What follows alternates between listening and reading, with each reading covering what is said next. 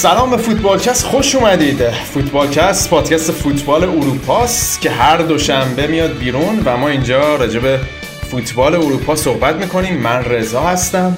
این هفته با گودرز، شایان و بابک در خدمتتون هستیم.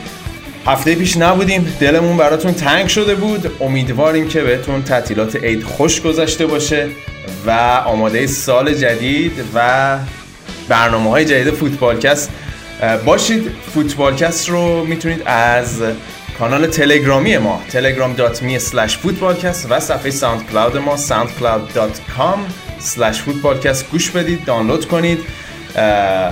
و بچههایی که از روی موبایلشون آیفون باز هستن OS باز هستن می‌تونن از طریق اپلیکیشن پادکست برنامه ما رو دانلود کنن و همچنین اپلیکیشن TuneIn Radio که برنامه میاد بیرون و می‌تونید از اونجا برنامه رو هر دوشنبه آبونمان بشین و دانلود بکنید. همچنین ما playlist Spotify هم update داره میشه. هر هفته آهنگ هایی که توی برنامه می‌ذاریم اونجا می‌ذاریم برید توی Spotify و search کنید فوتبالکست می‌تونید playlist فوتبالکست رو پیدا بکنید. من بیشتر از این صحبت نمی کنم اما توی برنامه این هفته براتون کلی صحبت داریم.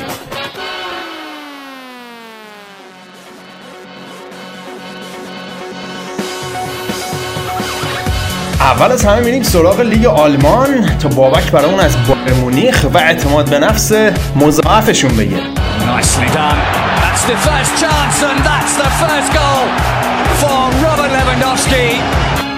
اعتماد به نفس قشنگ توی بازیکن‌ها می‌بینی که از موقعی که گواردیولا رفت شاید نمی‌دیدی توی بازیکن‌های بایرن همچین وضعیتی و در ایتالیا اما شایان از یوونتوس ناامید میشه.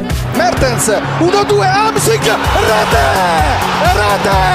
stavolta non sbaglia امسیک خیلی بد بود ناامید شدم از یوونتوس. و در انگلیس از نبرد قولهای بالای جدول آرسنال و منچستر سیتی میگیم.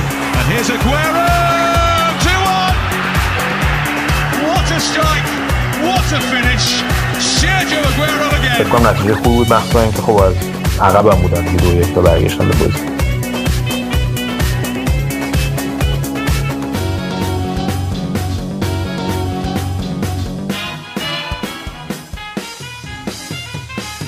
خب بریم برنامه این هفته رو شروع کنیم. فقط بردیا و شایان و آریان با همون نیستن. بچه ها حسابی درگیر سیزده بدرن. برای همین عذرشون موجهه. نتونستن به همون اضافه بشن. ولی هم بابک رو داریم هم گودرز. من اول میرم سراغ بابک. بابک چون شما که دست به باربیکیو و کباب کنی تو این کارات پیکنیک کردن و اینات خیلی ردیفه. چطور نرفتی سیزده بدر هنوز؟ ما میریم ما میریم. ما ساعتمون خدا رو شکر می‌خوره به فوتبالکست الان 11 صبح ایشالله فوتبالکست رو ضبط کنیم. برای بعد از اون میریم 13 بدر سلام می‌کنم منم خدمت همه. امیدوارم که تعطیلات خوبی داشته باشه تعطیلات خوبی داشته بودند. رضا تو دیگه باید تو ادبیات فارسی من کمک کنی دیگه. شما این تعطیلات فوتبالکستی لذت بردی؟ تیم مدت این دو هفته؟ ما کلا سعی می‌کنیم در حال لذت باشیم. بله بله. آوازت همه جا پیچیده دیگه. بریم سراغ گودرز. گودرز هم اینجاست. گودرز تو چطوری؟ انگلیس که هوا فکر کنم الان حسابی آفتابیه و مناسب برای سیزده بدر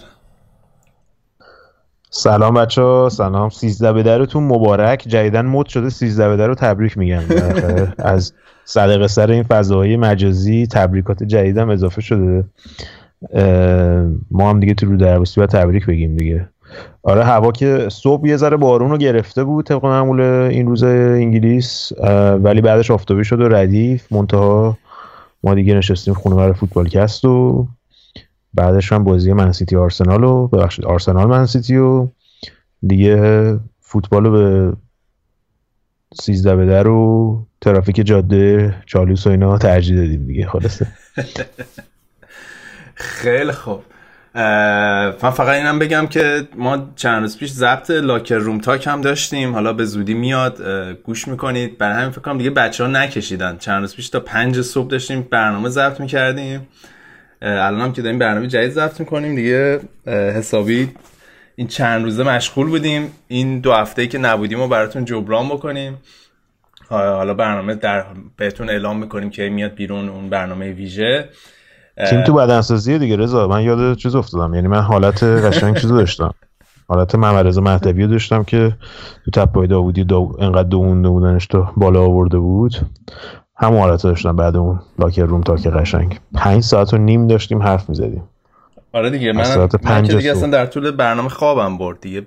آخرش دیگه من نیستم و ساعت پنج صبح بود. آره حالا ایشالله به زودی. این هفته که وسط هفته فوتبال و ایشالله در یک زمان مناسب و ردیف بدیمش بیرون. آقا خب متفق ما ما حالا خیلی راجع به بازی ملی که صحبت نمی کنیم. این دو این هفته ای که نبودیم. ولی اتفاق مهمی که افتاد و فکر کنم خیلی ارزش صحبت کردن داره حالا بخوام یه مروری بکنیم در این دو هفته گذشته این اتفاقات بازی فرانسه و اسپانیا بود. که برای اولین بار از تکنولوژی ویدیو یعنی ویدیو تکنولوژی توی بازی ها استفاده شد و خیلی حرف و حدیث زیادی داشت. برای اولین بار بود. فکر کنم تاثیراتش رو همه دیدن. Well,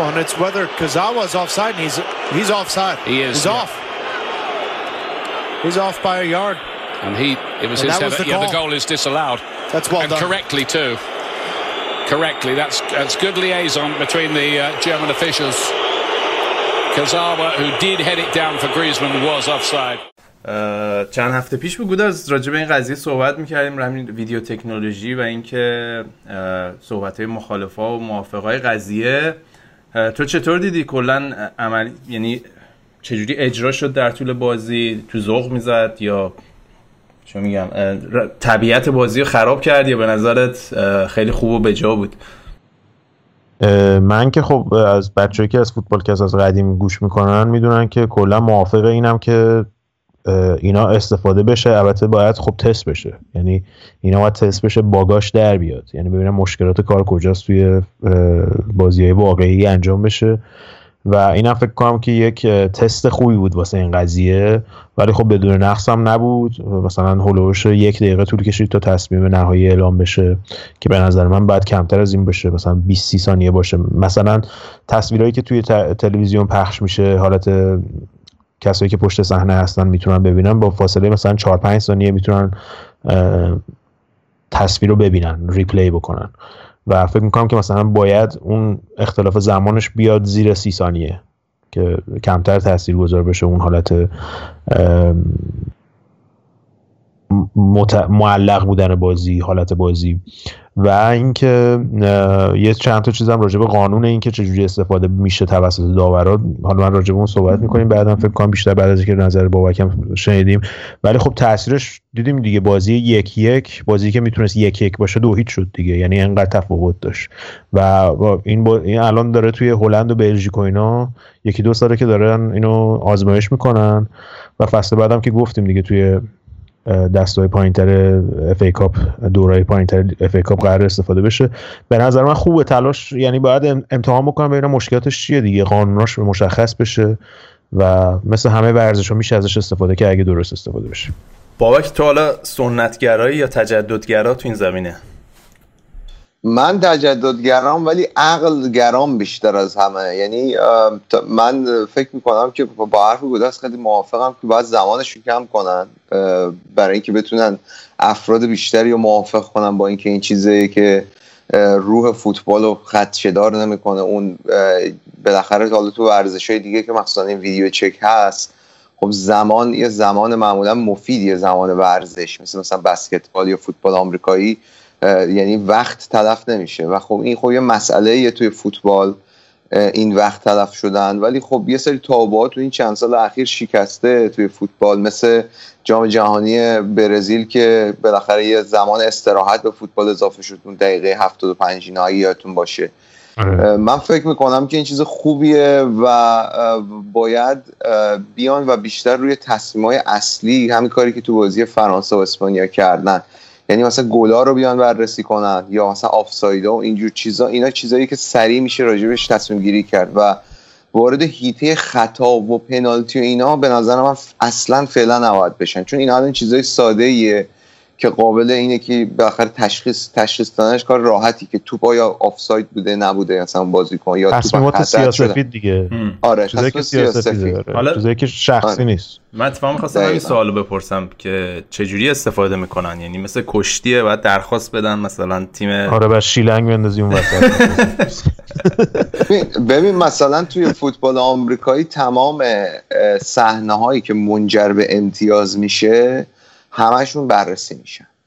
یعنی مثلا یه کاری که می‌تونن بکنن این که تمام گلا بررسی شن یه کاری که میشه انجام بشه. هر بازیشون 6 ساعت طول می‌کشه دیگه. نه ببین بالاخره مثلا وقتی گل زده میشه که بلا فاصله بازی ادامه پیدا نمی‌کنه. تو اون فاصله که بازیکن‌ها دارن خوشحالی می‌کنن و اینا سریع اون بالا دیگه طرف نشسته. الان هم که دیگه سی تا دوربین هست. بشه دیگه همیشه که نه. البته اگه چالش بشه نه اینکه. نه تمام بازی تو آره توی بازی فوتبال آمریکایی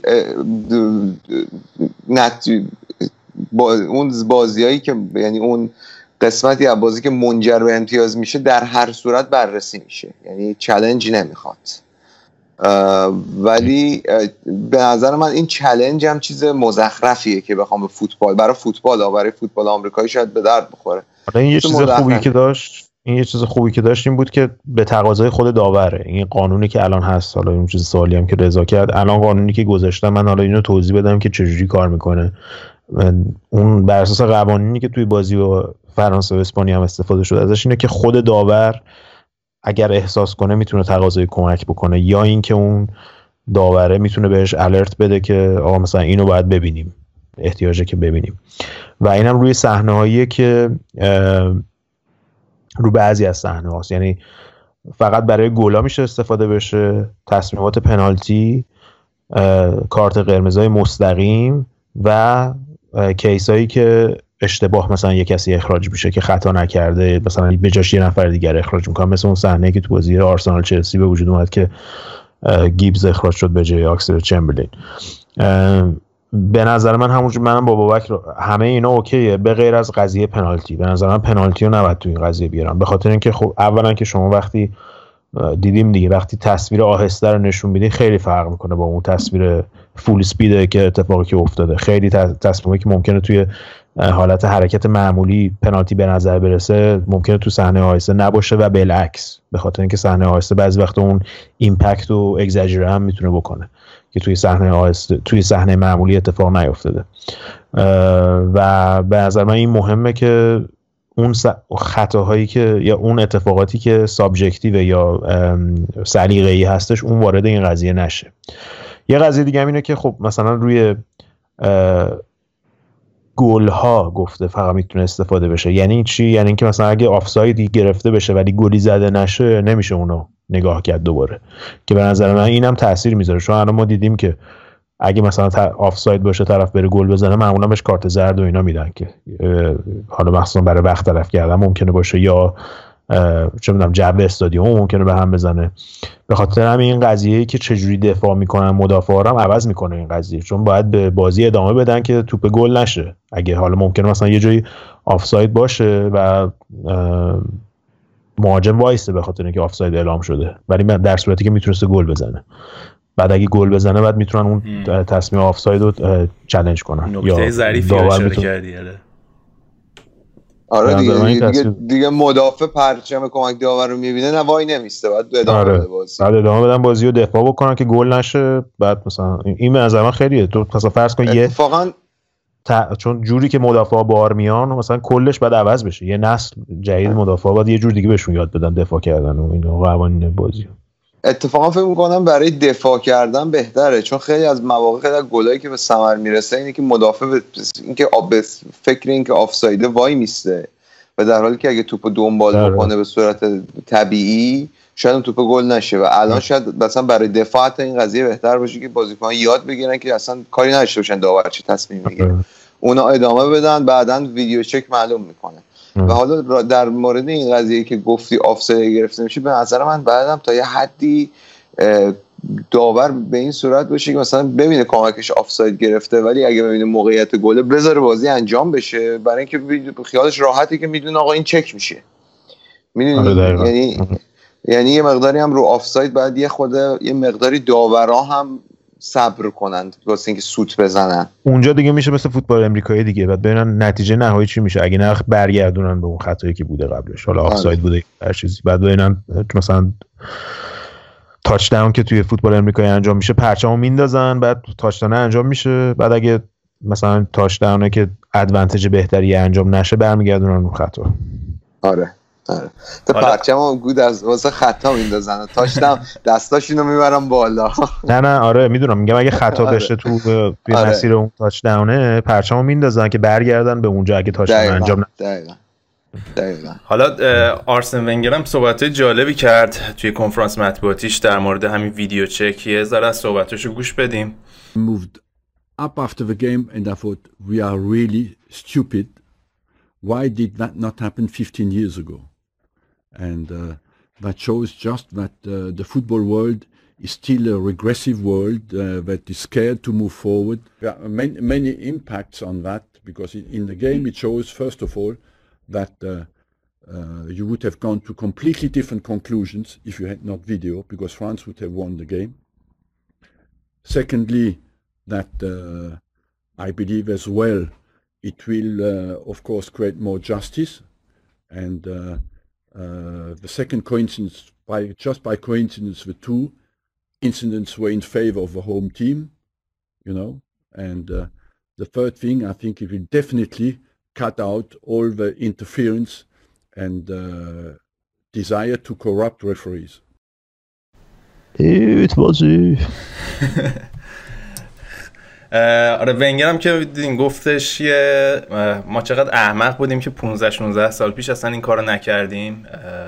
و یه صحبتی جالبی که کرد به نظر من یکی از نکاتی که اشاره کرد اینه که یکی از کاربردهای این قضیه اینه که وسوسه برای اینکه داورا رو بخرن یا داورا رو تحت تاثیر بذارن به شدت میاد پایین. حالا علاوه بر اینکه عدالت رو توی بازی برقرار می‌کنه و می‌تونه سرنوشت بازی رو تغییر بده این نکته خیلی مهمیه که بهش اشاره کرد. ولی خب بالاخره اینم یادمون باشه دا فوتبال یه ورزشی که برخلاف خیلی از ورزش های دیگه داور یه کاراکتریه واسه خودش تو زمین. یعنی بالاخره ما مثلا خیلی از داورایی که واسه خودشون شخصیتی بودن مثل کولینا مثل همین کلاتنبرگ یا مارکوس مرک اینا یه کاراکتری داشتن واسه خودشون وسط زمین یه جذابیتی داشتن. عملا خب با ورود تکنولوژی و هی زیاد شدن تعداد داورا دیگه این موضوع هم کم کم به کناره میره دیگه. یعنی داورا دیگه تقریبا از اون حالت سلبریتی بودن میان بیرون. خب بذار بیان بیرون. ما ترجیح میدیم.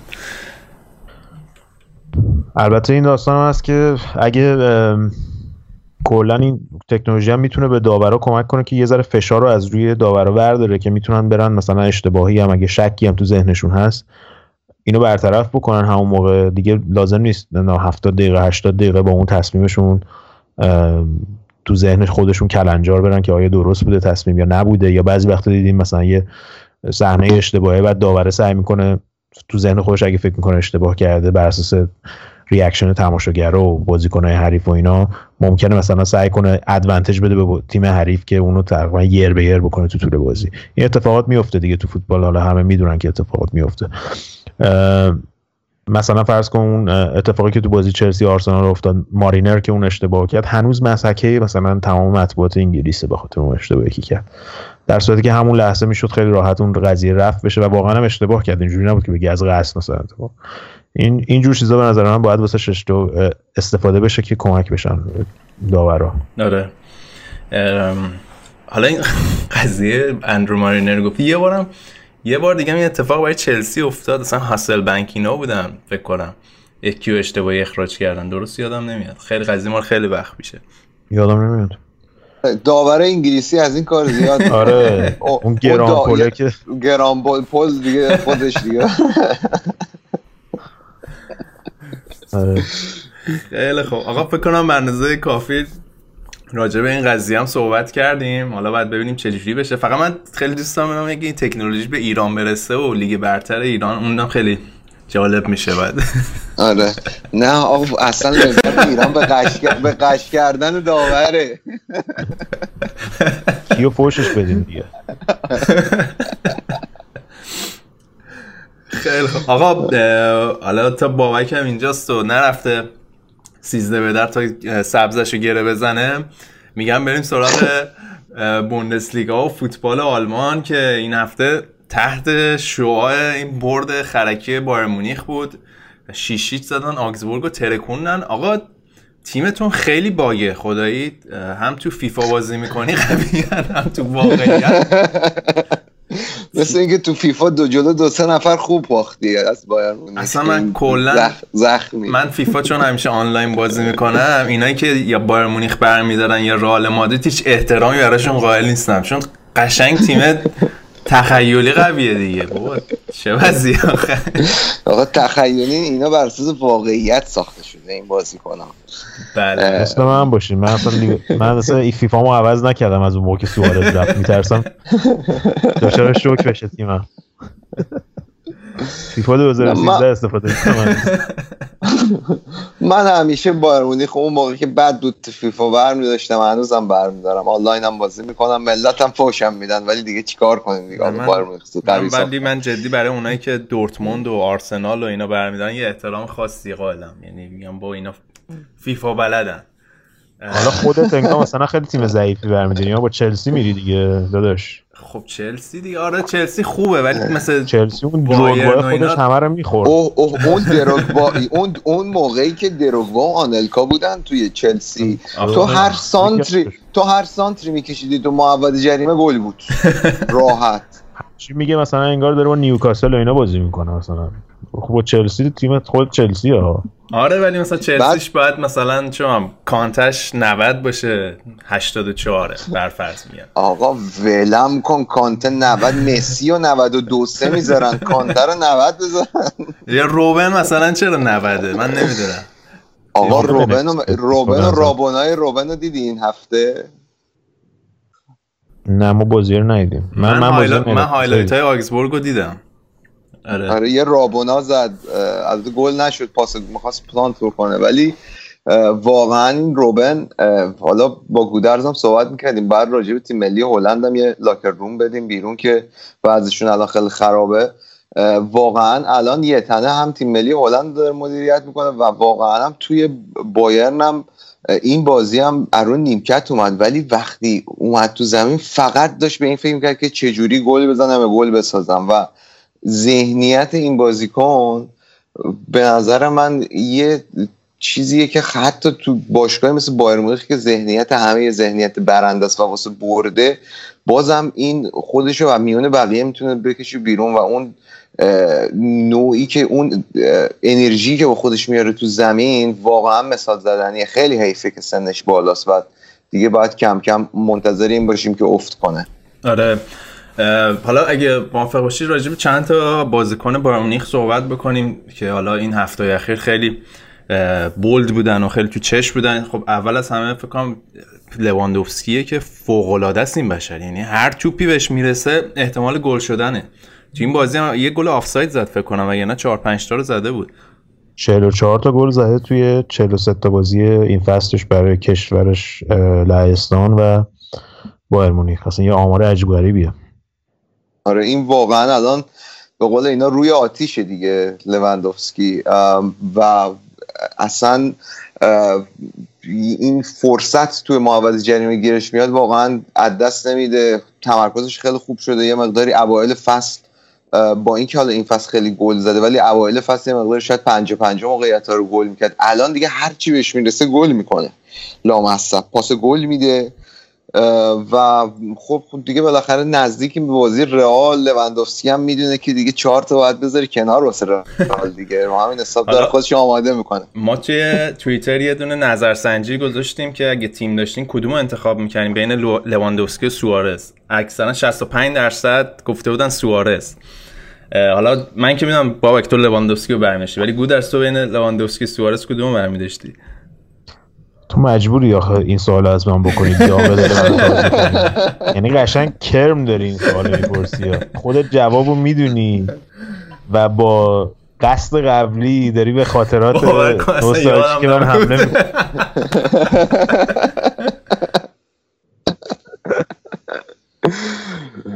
من من به احترام هوادارا من به نظر هوادارا احترام چهل خورده ای نفرم رای دادن ها ببین. آره 48 نفر رای دادن آره. سمپلمون بد نبود. آره من به نظر هوادارا احترام می‌ذارم و قطعا معتقدم سوارز شاید خیلی چیزای خیلی خوبی داره و واقعا می‌تونم بپذیرم که از دید خیلی بهترین شماره نوع حال حاضر دنیاست. ولی در مجموع عوامل رو بذاری کنار هم و اینکه خب لوندوفسکی یه برتری هوایی هم به تیم اضافه می‌کنه و اینکه بازیکن با اخلاقتری هم هست با اختلاف و اصلا دنبال حاشیه و اینام نیست. من برای تیم خودم اگه من مربی بودم لوندوفسکی رو می‌خواستم. سوارز یه وسط یه بازی مهم یکی گاز می‌گیره. حالا بیا درستش حالا اعتقاد داری که بابک من خودم مثلا بازی بایر مونیخ خب می‌بینم حالا بیشتر تو چمپیونز لیگ یا هفته اخیر تو بوندسلیگا. به نظرم میاد که خیلی این به وضوح دیده میشه که نوع بازیشو کاملا مجبور شده عوض کنه نسبت به نوع بازی که تو دورتموند انجام می‌داد. و شاید هم بخاطر هم یه سال اول یه ذره گیج می‌زد توی سیستم گواردیولا.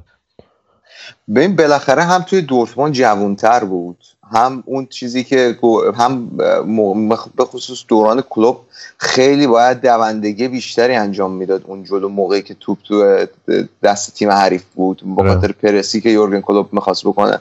و خب این یه مقداری از اون مدل بازیش کامل عوض شده دیگه الان بخوای حساب کنی. یه مقداری خب فشار پرس روش کم شده یه مقداری بیشتر ازش برخلاف با دورتموند ازش بیشتر توقع بازی سازی میره در کنار گلزنی.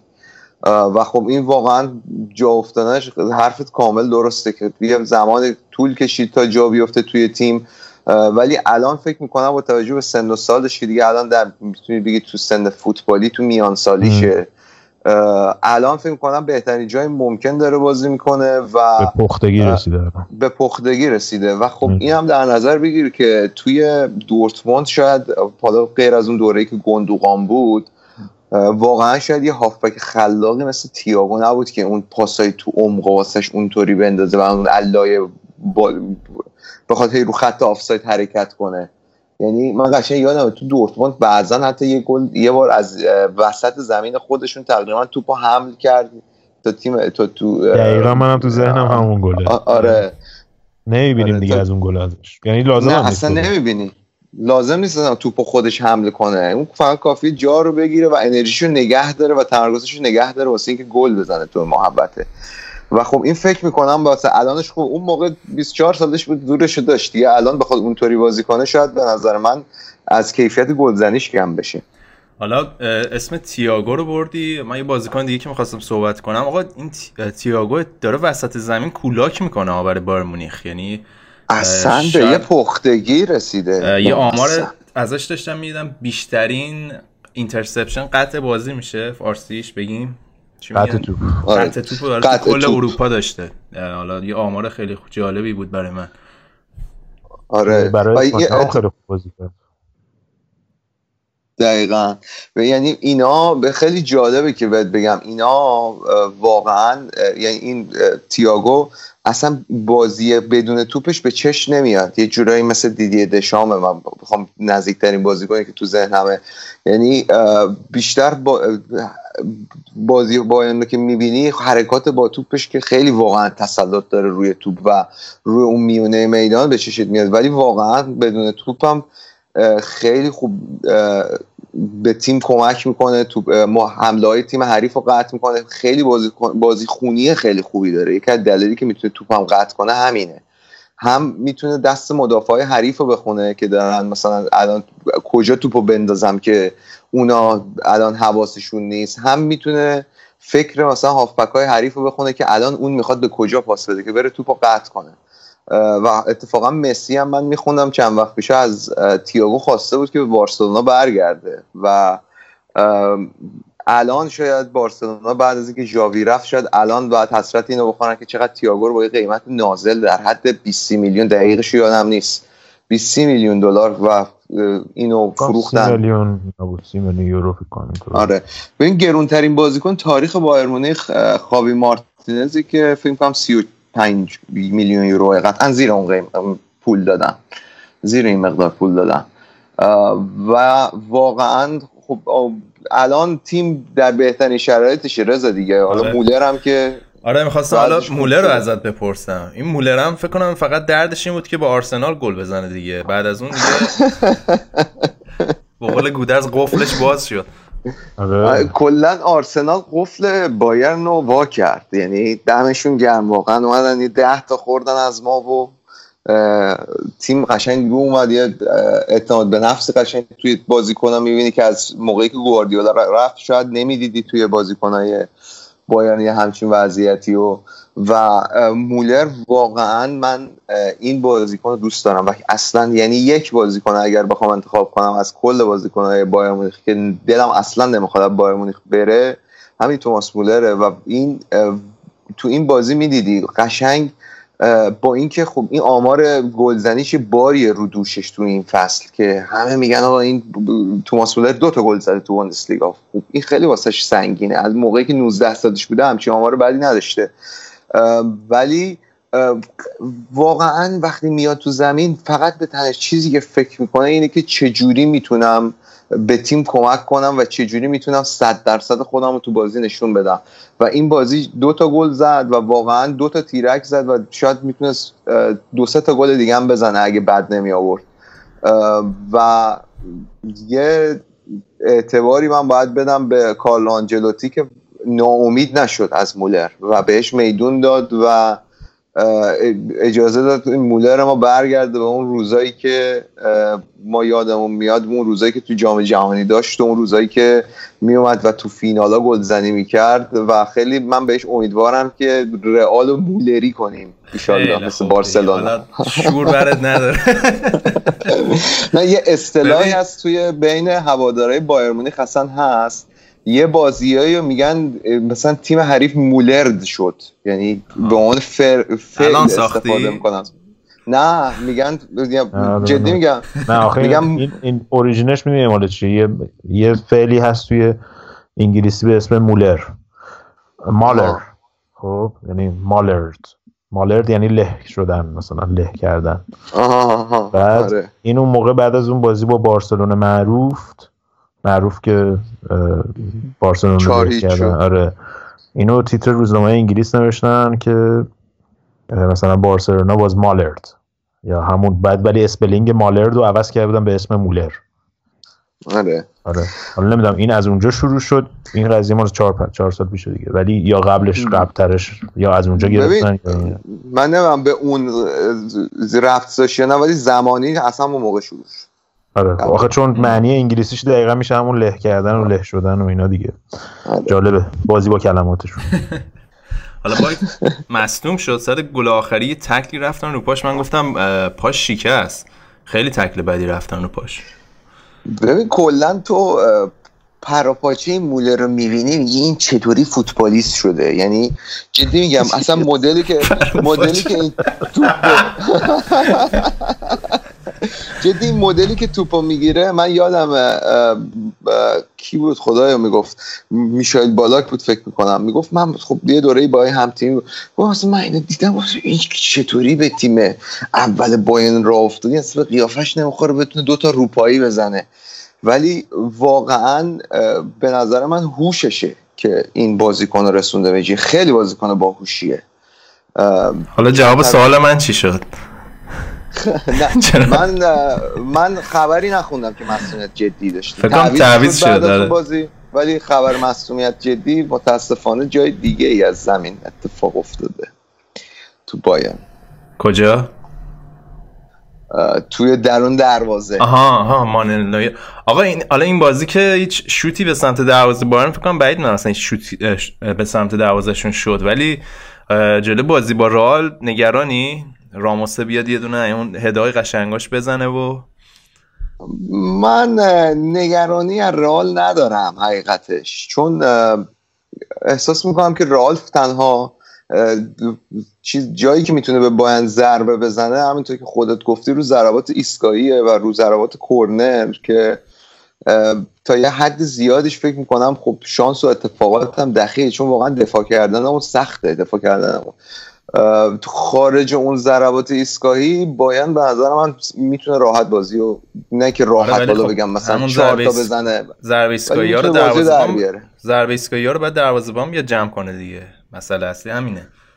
یعنی آره اون کورنرها بالاخره بواتنگ و بواتنگ و هوملز و خاوی مارتینز و لوندوفسکی اینا همه شاید جزو بهترین سرزنای اروپا باشن دیگه. اینا دیگه باید جمع کنن دیگه اگر به نظر من تمرکزشون رو نگه دارن تو من مارکینگشون حواسشون از یاری که بهشون هست پرت نشه خیلی کار سختی نیست. ولی خب بالاخره تو اون شلوغی محوط جریمه تو نمی‌تونی ده تا بازیکن حریفا همه رو با هم بپایی یهو ممکنه یکی یه فضایی پیدا کنه خالی کنه دیگه. آره. این این و خب رئال هم اسلحه های لازم رو داره واسه اینکه از این بخواد استفاده کنه. حالا البته ده روز دیگه است بازی. بازی فکر کنم هفته بعده. خیلی خوب آقا فکر کنم به اندازه کافی راجع به بایر مونیخ صحبت کردیم. بریم سراغ بازی حساس دیگه این هفته بوندسلیگا. داربی بود. داربی چی چی بود اسمش؟ می‌گفتی؟ داربی روه داربی. روور آره اه، بازی که حالا یک یک هم مساوی شد. بابک من داشتم یه مستندی می‌دیدم راجع به همین داربی روئر که چقدر اینا کلکلشون شدیده و این شالکه یا جالبیش اینجاست که خیلی که خیلی یه شهر صنعتیه هیچ چیزی ندارن به عنوان چیز توریستی. فقط این استادیوم شالکه جاذبه توریستی شهره ظاهرا. فقط فوتبال دارن تو شالکه فقط چی اسمش؟ آره ببین یه قشر فوتبال تو شالکه خیلی قشر کارگریه فکر می‌کنم ساکنینش. آره آره. و اینا ف... تنها چیزی که دارن سرگرمی که تو زندگیشون شاید دارن این فوتبال شالکه است. یعنی میپرستن شالکه رو. و این بازی هم بالاخره برمیگرده به اون منطقه شمال غربی آلمان و اون تیکه‌ای که حالا خیلی از شهرهای بزرگ آلمان اونجا هستن. حالا آره. مثل یه اصلا یه تنفر. عجیبی نسبت به هم دارن. آره یه تنفر عجیبی دقیقا نسبت به هم دارن برخلاف و- تو که یه روحیه همدلی و اتحاد عجیبی داری. نسبت به کلیت فوتبال آلمان اینا ولی تنفر خیلی عمیقه. خب بالاخره یه دلیلی هستش که تو آلمان به این بازی میگن مادر تمام دارویا حالا انگلیسیش میشه مادر آف آل دارویز توی آلمان و مادر خدایانه مثلا.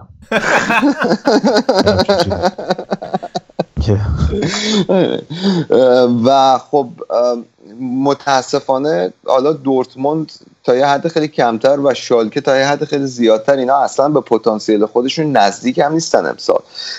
اینا باید ما یادمون باشه اینا سال 97 یک حدود 20 سال پیش دورتموند قهرمان چمپیونز لیگ شد و شالکه همون سال قهرمان جام یوفا شد. و الان سال هاست که خب اینا با اون حالا دورتموند این وسط یه دوره کوتاه موفقیت داشته شالکم تا یه دوره یادم تا نیمه تا نیمه نهایی یه چهارم لیگ قهرمانان یکی دو بار تونست بیاد بالا. ولی خب فاصله خیلی زیاده الان. منتها وقتی روز داربیه اصلا مهم نیست که کجای جدول دیگه. این داربی داربیه حالا ترجمه می‌خوام کنیم داربی شاهنشاهی هم بهش میگن. این این داربی یه چیزی که برمیگرده به اون از نظر تاریخی به اون تیکه همون می‌خواستم بگم قسمت شمال غربی آلمان که فکر می‌کنم میشه همون وستفالنه اگه اشتباه نکنم اسم اون استان که اسم قدیم ورزشگاه دورتموند هم بود. و این دوتا تیم خب دوتا تیم شاخص اون منطقن و خب اون منطقه پولدارترین و لیبرال ترین قسمت آلمانه. حالا کسایی که توی آمریکا هستن بخوام مثلا یه چیزی بگم. انگار مثلا توی کالیفرنیاست اون قسمت شمال آلمان و اینا مثلا دو تا شهر بزرگ توی کالیفرنیا و مثلا باواریا اون ت- که مونیخ هستش اونجا اون مثل تگزاس میمونه. یه همچین حالتی دارم. و خب اون کلکلی که این دوتا واسه این که تو اون منطقه خودشون بالاتر از همه تیمای دوروبری باشن این بازی رو در طول سالها خب تبدیل کرده به بازی خیلی کلکل خیلی کلکل تو این بازی سطحش بالاست. رضا باید تو این ادبیات فارسی من کمک کنی و از موقع گیر مثل خواستی بگو من همراهیت کنم. خبره ضرب المثل فقط رضا بقیه چیزا نمی‌تونید زیاد حساب و خب یه بخشی هم برمیگرده به نوع حالا دیدگاه مردم بالاخره دورتموند یه شهری که مثلا حالت مثلا مردم لیبرال و اینا داره توی شالکه بیشتر قشر مردم کارگری و اینا یه برخورد همه گونه است. ولی تنها چیزی نگاه چپ و راست منظورته یعنی همچین حالت آره دیگه. آره دیگه یه حالت نگاه چپ و راست هم توی پشت این بازی هست. خیلی خب حالا خود بازی چطوری بود؟ آبو ماینگه دوباره ماسکر کشید بیرون. اسپایدرمن شد دوباره. آره بهش هم گیر دادن گفتن که آقا این ادا اطفارا چی در میاری؟ مغرور بازی و اینا بری مثلا. یه حالتی که انگار داره جلو تیم جلو تماشاچی تیم حریف داره مثلا خودنمایی می‌کنه که برگشت توی یه پست اینستاگرام هم گذاشت که آقا من یه کودک درون دارم که عاشق این قهرمان های کمیکم مثل اسپایدرمن و اینا. مرد انکبوتی البته ببخشید. و من هدفم این نیستش که بخوام غرور خودم نشون بدم.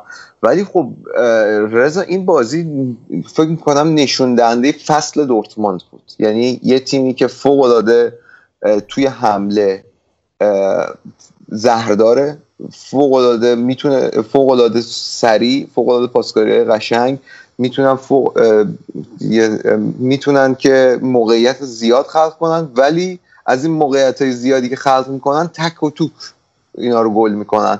و در نهایت یه مقطعی از بازی تمرکزشون رو دست میدن و گل می‌خوان و بازی از دست میدن. یعنی اینو کامل می‌تونی تو کل فصلشون بست بدی. همین این پرفورمنس رو. خود توخل هم گفته بود بعد بازی دیگه. آره. و خب فکر می‌کنم حالا بازی اینا جلوی موناکو خیلی بازی پرگلی بشه. شاید من فکر می‌کنم اون بازی رکورد گلزنی در لیگ قهرمانان هم ممکنه شکسته بشه. چون دو تا تیمی هن که هر جفتشون فوق العاده گلزن و توی حمله قوی و در زمینه دفاع هم کاملا ناشی و آماتور در خیلی از مواقع بازی. اما خواستم حالا همین رو بهت بگم اینا اگه اینجوری باشن جلوی موناکو به بدترین شکل ممکن مجازات میشن چون موناکو هر چقدر دفاعش بد باشه ولی موقعیت به صورت هدر نمیدن. خیلی زهر دارن همونطوری که خودت گفتی. با که حالا از این داربی هم عبور کنیم. دیگه نکته خاصی نداره؟ نه دیگه حالا بخوام سایر بازی های آلمان هم بهش اشاره کنم. دو تا تیم دو تا تیم پایین جدول که بعضیشون دیگه تقریبا مشخص با اینکه حالا این گذشته این هفته ماینس و برد و یه قدم نزدیکترش کرد به اون پایین جدول. هامبورگ این چند وقت داره خوب نتیجه می‌گیره خودش از اون منطقه خطر آورده بیرون. برمن هم همینطور برمن هم یه برد خیلی خوب به دست آورد این هفته. ولی شاید مهمترین بازی خارج این بازی که بحث کردیم بازی هرتا برلین هافنهایم بود. که یه جورایی هرتا برلین داشت واسه اینکه شانس اینکه توی کورس واسه رسیدن به اون چهار رتبه اول لیگ قهرمانان باشه به جنگی که تو هافنهایم همونطوری که به هفته تو این فصل اشاره کردیم بهش همونطوری بیرحم در دفاع منسجم و در ضد حمله خطرناک خیلی بازی دقیقا دفاع ضد حمله ای و سه یک بردن و عملا لیگ آلمان هم می‌تونی بگی که اون چارتای بالا تکلیفشون مشخصه مگه اینکه معجزه خاصی رخ بیفته چون کل این هفته به هامبورگ باخت. فقط بابا که این تیمو ورنره بازیکنی که دوباره اشاره کنیم که لهستانی نیست اصلیت لهستانی هم نداره خیلی آلمانیه مصدوم شد ولی لایپسیکه برد. حالا لایپسیک هم بعد هفته برد ولی خب دیگه زحمت کشیدن دارمشتات اونم ده نفره البته 20 دقیقه آخر بازی. ولی خب فکر می‌کنم واسهشون خیلی خوب بودش که بیان و برگردن و اون روحیه برنده رو دوباره به دست بیارن. یه همچین بازی رو شاید دقیقا نیاز داشتن که بیان و یه جلو یه تیمی سه چهار تا گل بزنن. نبیل نبی کیتام که فکر می‌کنم آخر این فصل کلی خریدار پیدا بکنه. واسهشون دو تا گل زد و بدون نشون دادن که می‌تونن بدون تیم ورنر هم بازی رو ببرن آقا این بازی هوفنهایم هم صحبتشو کردی ولی این واگنر مهاجمشون هست که فکر کنم اتریشی اصلیتش دیدی انگوشش شکست وسط بازی؟ قشنگ انگشته قشنگ انگشته از این مثلا فرض کن بند وسط کلا اومد یه طرف این بر بعد همونجا گرفتن جاش انداختن. براش بعد بازی هم کرد. خیلی بابا قوله. یاد مارتین پالرما افتادم پرید. اون فنس رو گرفت انگشتشون مون مون بالا خودش اومد پایین. هم مارتین پالرما که میگی یاد اون پنالتیاش میافتم سه تا پنالتی آره. نزد توی بازی. گودرزش تعریف می‌کرد. دستم درد گرفت. هیچ بردی بود. خیلی خوب. آقا پس آلمان هم ببندیم. یه استراحتی بکنیم. بریم بخش بعدی.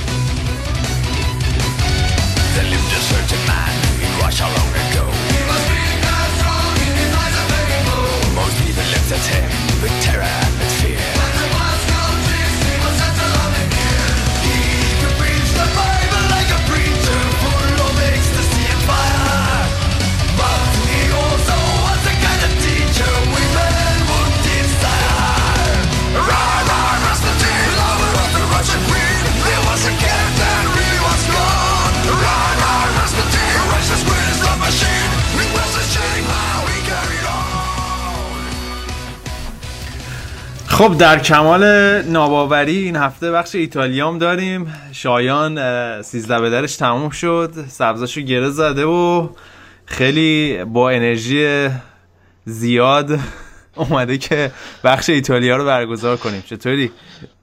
سلام خدمت همه دوستان عزیز. خوش گذشت سیزده به در جاتون خالی بود گردن زدی؟ گردن جات خالی آره. گردن زدیم با پلو دودی. کنسل شدیم زهرو دوغم زده بودی بود نه من با آب می‌زنم. رژیمت ورزشکاری یا؟ زنده باشید. خیلی خوب. آقا بریم سراغ بازی های این هفته که مهمترین بازی که همه انتظارش رو میکشیدن.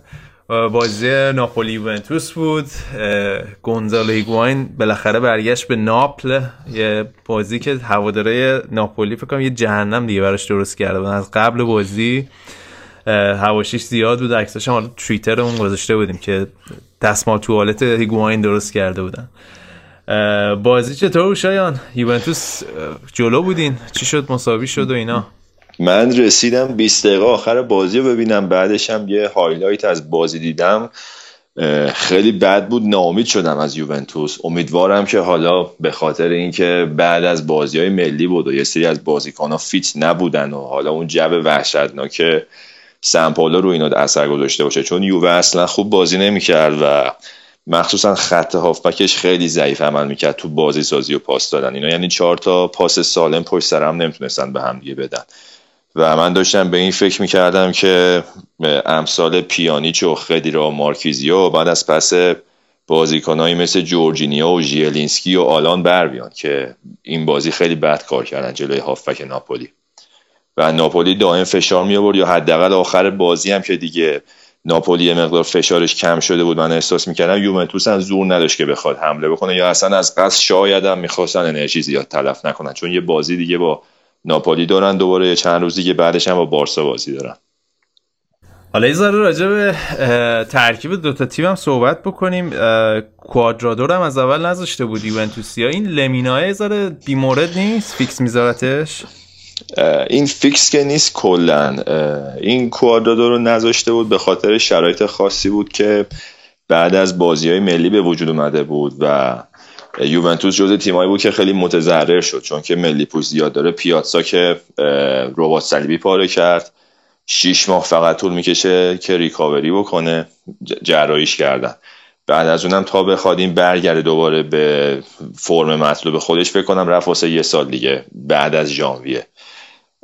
بعد دیبالا هم آماده نبود از آرژانتین برگشته بود. برای همین تو سیستم 4 2 3 که الگری میچید کوادرادو هم واسه کلمبیا بازی کرده بود fit نبود. اومد ماریو لمینا رو که اصلا پست تخصصیش اونجا نیست. یه هافبک بیشتر box to box حساب میشه رو گذاشت wing سمت راست. بعد مانزوکیچ حالا اون که قدرت بدنیش خوب بازی کرد. فیکس جای دیبالا هم پیانیچ بازی می‌کرد. از اون تو خط دو نفرم خدیرا و مارکیزیو بودن. اینورم حالا تو ناپولی جورجینیو تیم ملی ایتالیا زیاد دعوت نمیشه. این چند روز ساری یه فرصت خوبی داشت که باهاش کار بکنه و فیکس بازی کرد این بازی و خوبم کار کرد. بعد اون دوتای دیگه هم تو 4 3 ناپولی آلان و همسیک بودن که بعدا حالا تعویض شدن. زیلینسکی و روگ اومدن که اونا من می‌دیدم خوب کار می‌کنن جلوی یوونتوس. حالا این قضیه قرارداد بازیکنای ناپولی چیه؟ کلا دلورنتیس خیلی بدقلق و به نظرم غیر حرفه‌ای عمل می‌کنه تو قرارداد بازیکناش. و یکی از کارهایی که می‌کنه خیلی هم غیر منطقی به نظر اینه که همیشه می‌خواد این حق تصویر ایمیج رایت بازیکنها رو واسه خودش بگیره. و این همیشه محل داستان میشه و حتی چند بارم فصل پیش تو تابستون پیش اومده که یه بازیکنی رو می‌خواسته بخره واسه باشگاه ولی سر همین مسئله به توافق شخصی با بازیکن نرسیدن. و یکی هم که موقعی که می‌خواد تمدید بکنه بهشون اون مقدی که می‌خوان دستمزد نمیده. الان این سینیه هم خیلی خوب تو ترکیب کار می‌کنه همین که جزء بازیکنهای خیلی محبوب سمپالوه اما سر دستموزش الان حدود دو فصله که با هم مشکل دارن و این سینیه الان ممکنه که حالا تمدید نکنه احتمالش از حتی باشگاه دیگه بره. یا مرتنس که عالی کار کرده این فصل واسهشون 19 20 تا گل زده رو تازه تو پیشنهاد تمدید جدید بهش پیشنهاد دو نیم نهایت 3 میلیون یورو داده. در صورتی که همین بره فکر کنم لیگ انگلیس راحت دو برابر میشه دستمزدش. جلو بچه و... قهر می‌کنه. آره دیگه. تو یعنی دستمزدی که بازیکنایی با این کیفیت تو اروپا بهشون میدن واقعا اینا چیزی نیستش و فقط خوب میفروشه. مثلا باشگاهی مثل پاریس سن رو خوب گیر میاره بکنه تو پاچشون ولی مثل بازیکن نگه داشتن خیلی خوب عمل نمی‌کنه. آره دیگه. این کولیبالی هم احتمالش هست بره. یادمه که اول فصل آره،, آره، خیلی دنبالش بود. خیلی مدافع خوبی هم هست. مدافع خوبی با توجه به اخلاق خاص دلورنتیس که اصلا نمی‌خواد بازیکن باج بده و از اون برم دنبال فروش به قیمت خوبه بعید نیستش که. این کارو بکنه. حالا این بازی که مساوی شد روم ازش نهایت استفاده رو کرد. فاصله رو میشه گفت یه جورایی ذره کم کرد دیگه. روم الان امید به این داشت که یوونتوس این بازی رو ببازه که حالا مساوی شد روم با برد جلوی امپولی الان تو فاصله 6 امتیازی یوونتوسه که حالا باز شانسش خیلی کمه واسه رسیدن به قهرمانی و رو مسئله تمدید قرارداد اسپالتی هم خیلی مسئله اثر گذاشته. چون رومیا از اون یه خورده ناامیدن که نمی‌تونن با یوونتوس رقابت کنن و از این اسپالتی هم سر تمدید قرارداد مشخصه که دلش بازیکنهای بهتر می‌خواد هیچ وقت تو مصاحبه نمیگه. اما معلومه که با کادر مدیریت باشگاه سر این مسئله توافق ندارن و معلوم نیستش که بمونه یا بره. میگن که اگه الگری طبق این فرضیه و تئوریایی که تو رسانه ها میگن اگر بره آرسنال یکی از گزینه‌های اصلی اسپالتیه. حالا این بازی هم که با دوتا گل ژکو که فرمش عالیه این چند هفته اخیر امپولیو زدن و به رتبه دوم الان جاشو تثبیت کرد حالا صحبت ژکو مثل که ژکو مثل که اولین بازیکن تاریخ روم شد که بالای سی تا گل بالای سی تا گل زده آره تو این فصل. الان تو تعجب کردم از همچین آماری. آره همیشه 33 گل زدن. با روم حتی فرانچسکو توتی فکر کنم آخرین بار سال 2006 یا 7 بود کفش طلای اروپا رو هم برده. ولی خب اون موقع اصلا آمار گلزنی اون موقع مسی و رونالدوی نبودن که بخوان یه فصل 40 50 تا گل بزنن. range گل بین همین 20 گل. آره.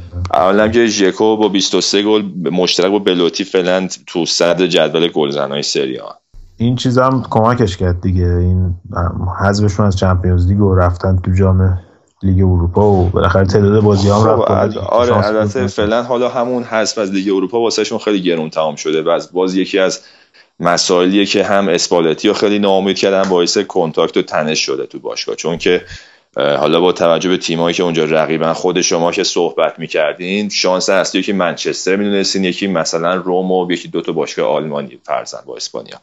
ولی روم خیلی زود و راحت هست شد جلوی لیون, لیون و آره.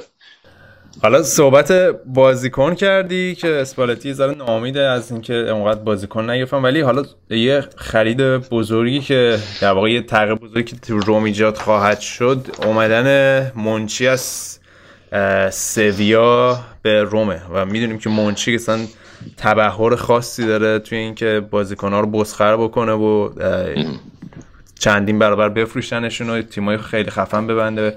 با حداقل حداقل امکانات و توانایی مادی. حالا فهم کنید تاثیر خیلی بسزایی بذاره توی آینده روم خب رومیا می‌تونن امیدوار باشن ما که تو همین فوتبال کست مفصل از مونچی تعریف کردیم و کیفیتش واسه همه اثبات شده است. حالا من این می‌خواستم از این فرصت استفاده کنم یه مقدار راجع به ساباتینی بگم. مدیر ورزشی که تو این دورانی که تو این چهار پنج سالی که پالوتا باشگاه رومو خریده احیا بکنه تقریبا معمار اصلی این تیم الان رومه. و مسئول اصلی آوردن این مهره که الان شما می‌بینید تو روم خیلی خوب و جذاب کار می‌کنن. و حالا سر یه سری مسائل با پالوتا مشکل خود رفت و همین امسال چند ماه پیش رفتش. حالا منچی که جای پر کنه. و رسانه ایتالیا به همین بهانه رفته بودن سراغ ساباتینی. و اونم میگفتش که حالا منچی شاید اول که چون که با جو ایتالیا و اون فضای حالا ترانسفرش آشنا نیست ممکنه حالا اولش به مشکل بخوره اما واسه شلا آرزو موفقیت کرده بود. ساباتینی هم خودش چهره خیلی جالبیه واسه رسانه ایتالیا چون که همیشه این پشت سرم داره سیگار می‌کشه چین اسموکره به اصطلاح. بعد این که اصلا قیافش هم ببینید قیافش همه چی می‌خوره جز اینکه توی باشگاه فوتبال کار بکنه. اما خیلی باهوشه و از اون که طبق گفته خودش همیشه خیلی حسی کار می‌کنه. رو حس و غریزه بازیکن‌ها رو پیدا می‌کنه میاره نه رو حساب آمار و ارقام. و این جزء جاهایی بوده که پالوتا باش به مشکل خورده. مثلا میگه من باید این قدرت مانور رو داشتم که ساعت چهار صبح یه جا تشخیص میدم یه ترنسفر رو نهایی بکنم. بدونم که باشگاه هوامو داره منو تایید می‌کنه. اما اون اواخر دیگه این حمایت رو از سمت پالوتا نمی‌دید و دیگه قطع همکاری کردن. مثلا یکی از کارهایی که کرده بود همین آوردن ناینگولان بود که برخلاف خود ناینگولان که همیشه تو مصاحبه ضد یووه حرف می‌زنه میگه که این در آستانه انتقال به یوونتوس بود. اون دم آخری این ساباتینی ساباتینی اینا رو از دست یوونتوس زده ناینگولانو. با هم هم سیگار بودن دیگه تو. یه, یه مارک آره. سیگار میکشیدن به خاطر هم آوردتش. باز حالا این مدت یکی از مسائلی که مطرح شده اینه که باشگاه روم ساباتینی صحبت می‌کرد می‌گفت که بعد بودجهش رو افزایش بده درآمدش رو به خاطر حالا اینکه بخواد تو ترنسفر قوی تر عمل بکنه. الان می‌دونیم سر استادیومش اینا خیلی حرف و حدیث و بحث یاده تقریبا تونستن که اون نظر شهرداری رو جلب بکنن واسه ساختش. یکی از مسائلی که الان مطرح شده اینه که این استادیوم جدید که ساخته بشه احتمالا ظرفیتش میاد پایینتر همیشه پر میشه. برای همین برای فروش بلیتش بازار رقابتی درست میشه و مسائلی که الان یوونتوس و استادیومش و مافیا دارن احتمالا تو ورزشگاه روم هم تکرار میشه و اینم جزء اون بازارهای جذابی میشه که مافیای ایتالیا بخواد توش نفوذ بکنه. یکی هم که یه انتقادی به خود باشگاه روم می‌کردن که الان پالوتا که چند سال اومده باشگاه هنوز نتونسته یه اسپانسر درست و درمون واسه پیراهن باشگاهش بگیره و خود پالوتا هم اون هفته خودش به این مسئله اعتراف کرد که این قسمت رو گن زدیم. خبر جدید از شهرداری نداری؟ شهرداری؟ نه فعلا این یه خانمی شهرداری شده مثل اینکه با هم سنگاشون رو دیگه با کندن جوازو بهشون داده این حالا این دیگه اینا که حالا پرسیدی این قضیهش این بود که اول طرحشون خیلی گسترده بود. خب. واسه ورزشگاه روم. بعد حالا تو این یه حزب جدیدی که اومده این این شهردارم از اون حزب جدید بهش میگن Five Star Movement فکر می‌کنم. اینا جلو این طرح وایسادن و می‌گفتن که اینا می‌خوان از منابع عمومی شهر تو جهت منافع شرکت های چند ملیتی و حالا مثلا سرمایه گذاری استفاده بکنن. و حتی رفته بودن تا اونجا پیش رفته بودن که می‌گفتن اینا می‌خوان که سیاست های نئولیبرالیستی یا تو روم پیاده بکنن و به نفع مردم شهر روم نیستش. خیلی ممنون از توضیحاتی که دادی. حالا تا تو روم هستیم بریم راجع به لاتسیو هم صحبت بکنیم که عشقت این هفته گل زد برای لاتسیو کی؟ ایموبیله؟ آره. آره ایموبیله پنجمین گل سریاشو زد. من نگاه می‌کنم این فصل بدی نبوده. 18 تا واسه لاتسیو زده. اون فصل هم یه تورینو بود 27 تا واسه تورینو زده بودیم یک فصلی که رفتش دورتموند فقط رزومشو خراب کرده. ولی مهاجم بدی نیست گل زد مثل که واسه ایتالیا. الان تو مقدماتی فکر کنم 5 6 تا گل زده واسه ایتالیا. مهاجم بدی نیستش خوبه. من خودم بلوتیو خیلی بیشتر دوست دارم ولی به عنوان یه زوج مهاجم بلوتیو ایموبیله ترکیب خوبی واسه تیم ملی. خیلی خب حالا بریم سراغ بازی بعدی بریم می... سراغ میلانیا. البته اینتر میلان که فردا بازی داره با سمتوریا ولی آسه میلان جلوی پسکارا مساوی کردن. این دوناروماتون هم مثل این که تقش درآمد زیادی ذره بادش کرده بودین. نه حالا اگر به طور کلی بخوای نگاه بکنی میگه اشتباهی دروازه‌بان بود. قضیه اینجا بود که پالتا روی توپی که رو هوا فرستاده بودن خیلی ضعیف عمل کرد. و تو ادامه هم اشتباه خودش رو تکمیل کرد. یه پاس رو به عقب خیلی بد انداخت واسه دروازان هم پاسش تون تون و تیز بود هم تو چارچوب. سر پایین توپو صفر انداخت واسه دوناروما اونم که اصلا انتظارشون نداشت نتونست استاپ بکنه. توپ رفت تو گل. ولی به نظرم بیشتر از همه اشتباه پالتا بود. چون یه مدافع آخر هیچ وقت نباید به دروازه‌بان اینطوری پاس بده. ولی برای تیم ملی خیلی خوب کار کرده بود. این جلوی هلند ترکون خیلی خوب کار کرد داره خیلی حالا این بازی هم که ولی شانس آوردن. حالا این یه گلی که خوردن ولی پاشالیچ براشون جبران کرد. فکر کنم این قضیه چلسی هم بود این پاشالیچ. یعنی از اوناست که خوب کار کنه احتمالا چلسی می‌خواد برش گردونه. دیگه حساب اینا دستم خارج شده دیگه. انقدر زیادن. ولی آره فکر کنم این هفته راست رضا یه برنامه گوش می‌کردم. اینا 37 تا چلسی 37 تا بازیکن قرضی داره. بعد خود این بازیکن قرضی ها یه مربی دارن. می‌دونی مربیشون کیه؟ جدی؟ نه نمی‌دونم به جان خودم. کی مربیش؟ کیه مربیش. پاولو فررا. نه کارش اینه که فقط مسافرت می‌کنه شهرهای مختلف اروپا با اینها صحبت می‌کنه. البته این مسئله همه باشگاه بزرگ الان این مسئله رو دارن که بازیکنهای جوان رو جذب می‌کنن. بعد اصلا با این چالش مواجه میشن که اینا رو یا باید بیارن تو ترکیب اصلی جای سوپر استارایی که الان دارن.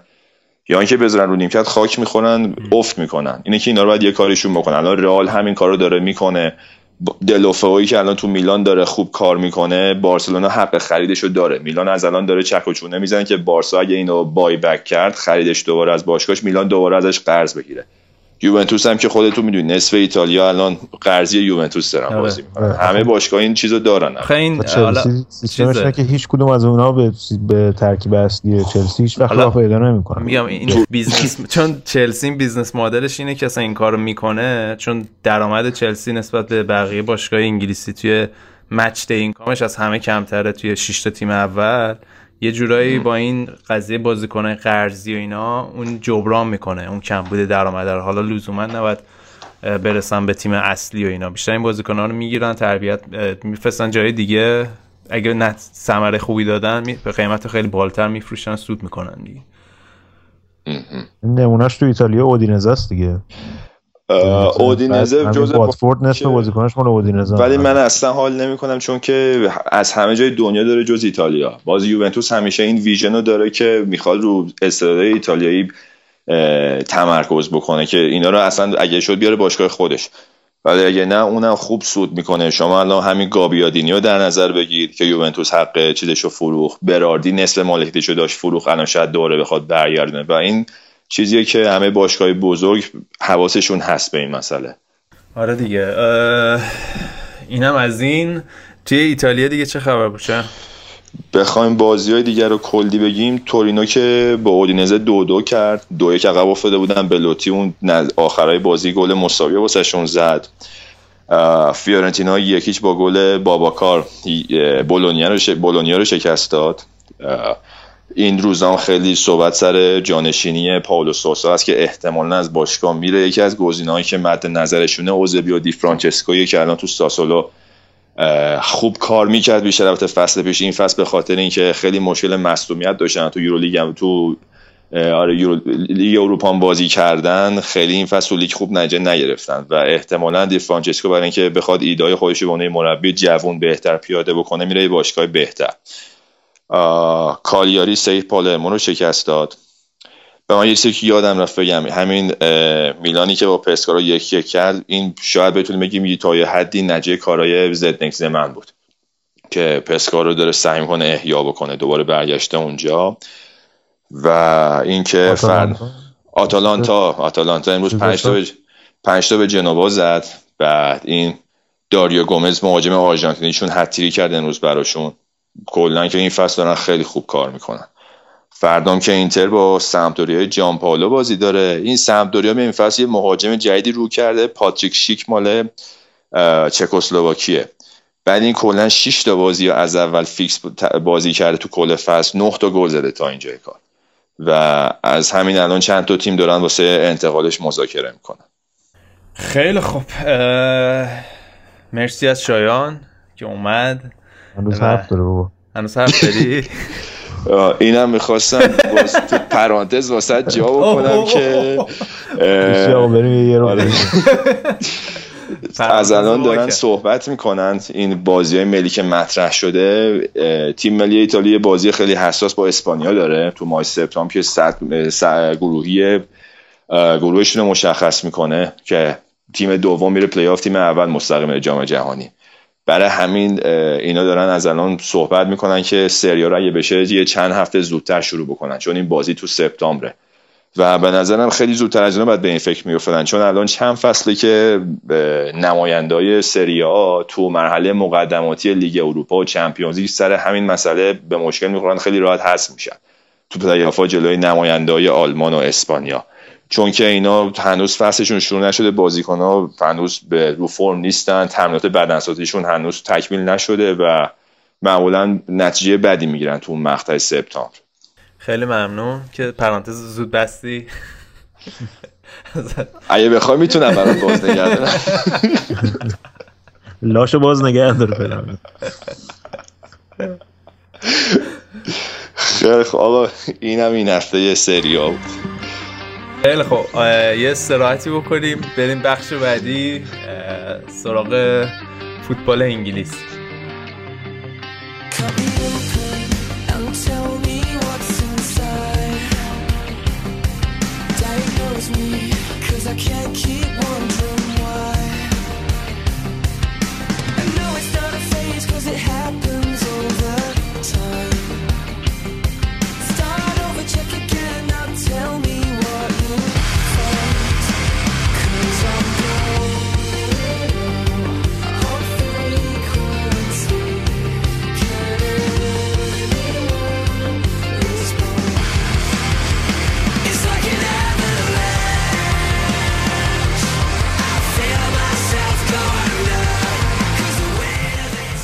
خب بریم سراغ فوتبال انگلیس که این هفته بازی مهم کم نداشتیم. اول از همه شروع کنیم با بازی در واقع داربی شهر لیورپول.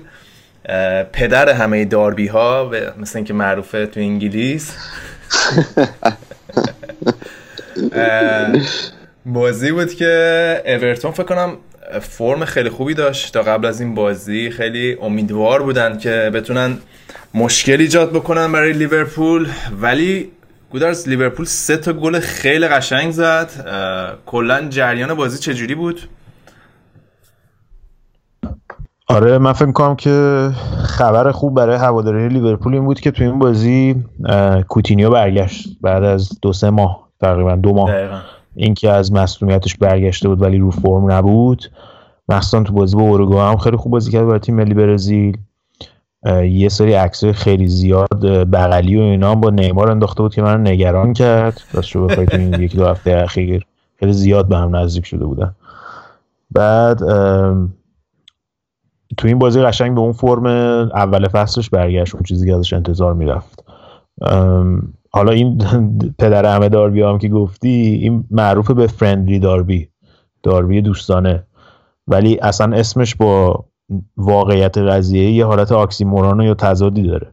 به خاطر اینکه اگه تو تاریخ لیگ برتر نگاه کنیم بیشترین تعداد کارت قرمز تو این بازی رد و بدل این بازی هم آره این بازی هم گودرز 4 5 تا کارت قرمز داور نداد به نظر من. آره اگه داربی نبود فکر کنم می‌داد. مثلا بارکلی دوبار می‌تونست اخراج بشه لوکاس یاتی که می‌تونست آره. کارت زرد دومش بگیره.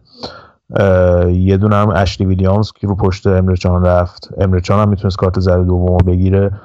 ولی خب بارکلی تو بازی رفتم روی پای هندرسون یه همچین خطایی رفته بود که اون موقع هم کارت زرد نگرفت. من فکر کنم رونالد کومان باید باش صحبت کنم اما حالا راجع خود بازی بخوایم صحبت کنیم.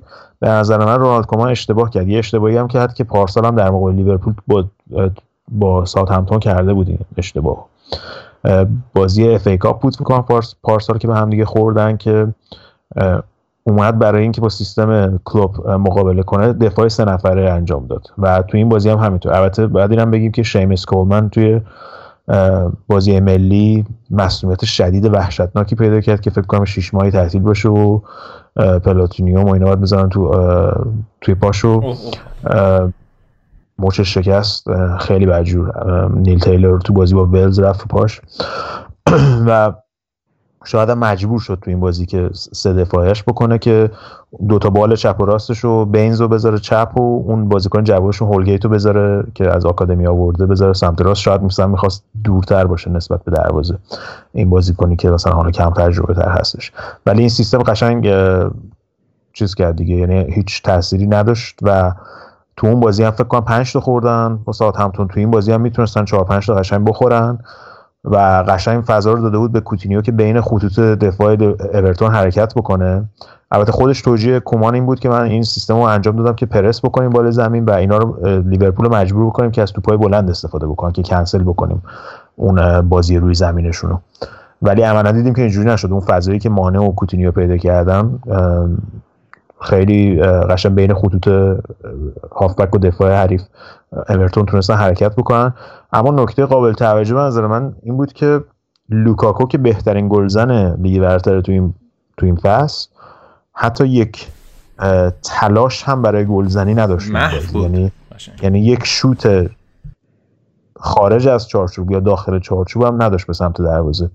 و تنها گل اورتون هم که از ضربه ایستگاهی بود شاید خبر بعد واسه لیورپولیا چیز بود دیگه مسئولیت مانع بود که معلوم نیست حالا ممکنه چند تا بازی از دست بده. روی تکتیک زد خودش پاش گیر کرد و بعد حالا ببینن که امارا اینا بکنن که ببینن مثلا چقدر هست طولانی مدت خواهد بود یا نه. ولی خب اوریگی که برگشت یه گل ردیف زد دیگه براشون. که البته اونم بیشتر رو اشتباه دروازه‌بان اورتون بود روی جایگیریش. ولی اورتون تو این بازی مشکل فکر کنم فکری داره کلا باشگاه اورتون توی فکر کنم از چلا؟ 17 سال نبردن یه همچین چیزایی فکر کنم یه, یه آمار خیلی عجیب غریبی تو این زمین داره. فکر کنم تو 47 بازی اخیر فقط دیگه. آره فکر کنم از زمان مویس هم نتونسته بودن ببرن. توی حتی تو خود اورتون هم توی گودیسون پارک هم نتونسته بودن ببرن. فکر کنم زمان مویس هم. برمیگرده به اون زمان که یادت باشه. یکی از نکات منفی کارنامه مویس اون موقع که می‌خواستم به منچستر این بود که تو بازی بزرگ نتونسته ببره. یکیش هم همین داربی مرسی ساید بود. حالا اینو مطمئن نیستم. امیدوارم که اشتباه نکنم ولی چیزی که تو ذهنم هست اینه که 17 سال فکر کنم نتونستم ببرن. فکر می‌کنم به مثلا 90 و مثلا اوایل در 2000 اینا برمیگرده آخرین بار که تونستم ببرن. و این مشکل منتال بلاک رو باید حل کنن دیگه. فکر کنم توی 47 بازی اخیر فقط تونستن 7 شو ببرن. یعنی همچین یه آمار عجب غریبه اینجوری دارن. در صورتی که خب تو, تو دهه 90 خیلی این قضیه مساوی تر بود دیگه با اینکه خب اورتون موقع با اورتون هاوارد کندال خیلی قدرتش بیشتر بود و از اون موقع به بعد اورتون تو این بازی خیلی ضعیف بوده. تو این بازی رو به رو حالا گذارس این بحث منتالیتی و قضیه ذهنی اینا رو کردی رونالد کومان بعد بازی گفتش که خیلی افتخار می‌کنه به بازی بازیکناش. حالا تو چقدر با این قضیه موافقی؟ آره من فکر می‌کنم داربی و سه یک به بازی نباید بیای همچین حرفی بزنی و همین نوع تفکر هم فکر کنم تو بازیشون بود. این باعث میشه که به بازیکنها یه بهانه میده. به نظرم که اون داربی هم باختن مهم نیست و مسئله ای نیست و, و فکر کنم که همون نماینگر همون بحثی که کردیم راجع به این بحث ذهنی این بازیکن اورتون. چون اورتون واقعا این فصل خوب بوده. حتی جلوی تیمای خوبم خوب بازی کرده. شاخ شده. قشنگ. تونسته واسش مشکل ساز بشه. تو حتی زمان مارتینز هم اینجوری بود. بازی با چلسی بازی با آرسنال. می‌تونستن نتیجه بگیرن. ولی بازی با جلوی لیورپول مشکل دارن دیگه. بازی رفت و که باختن این بازی هم باختن. من فکر کنم خیلی هاش برمیگرده به همین نوع تفکری که نمونهش هم دیدیم تو صحبت رونالد کومان که بازی سه یک آره. باخته رو میگه باید افتخار بکنیم بره.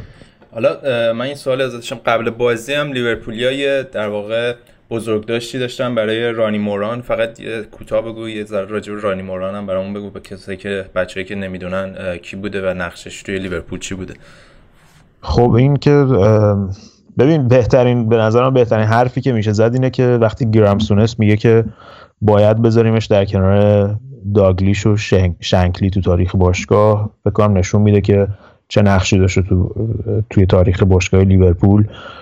گرامسونس خب کاپیتان اون تیمی بود که در هفتاد اروپا رو تقریبا دامینیت کردن دیگه. و از نزدیک یعنی دیده که این چقدر تاثیر داشت. حالا همین بحثم یه جوری بحث برمیگرده به همون صحبتی که رونالد کومان کرد. خیلی جالب بود که مجری اسکای اسپورتس از گرمسونس پرسید که اگه رانی موران الان توی نیمکت توی رخکن تیم بود به بازیکن لیورپول چی می‌گفت؟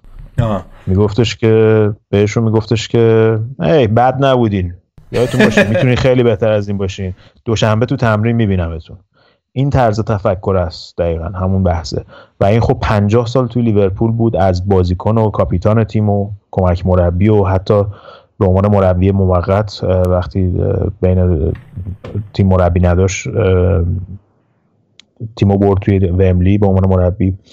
و جزو اون مکتب بوتروم شنکلی بود دیگه. اینا یه یه رخکنی داشتن توی لیورپول خب. که حالا ما عکسش هم موقع گذاشتیم موقع که من رفتم آنفیلد رو ببینم. بهش می‌گفتن بوتروم. جایی بود که کفشای استوکای بازیکن‌ها رو نگه می‌داشتن و اینایی که بازیکنایی که به عنوان حالا انترن یا برای دوره دیدن میومدن یعنی توی آکادمی توی آکادمی بودن. آره. توی آکادمی بودن حالا می‌خواستن حرفه‌ای بشن بعدا هنوز آماتور بودن خب. دنبال قرارداد بودن. اینا کارشون بود که قدیما اینجوری بود که این بازیکن‌ها مثلا کفشای بازیکن‌ها چیزو می‌رفتن تمیز می‌کردن. گلاشو در می آوردن و تمیز می‌کردن و اینا.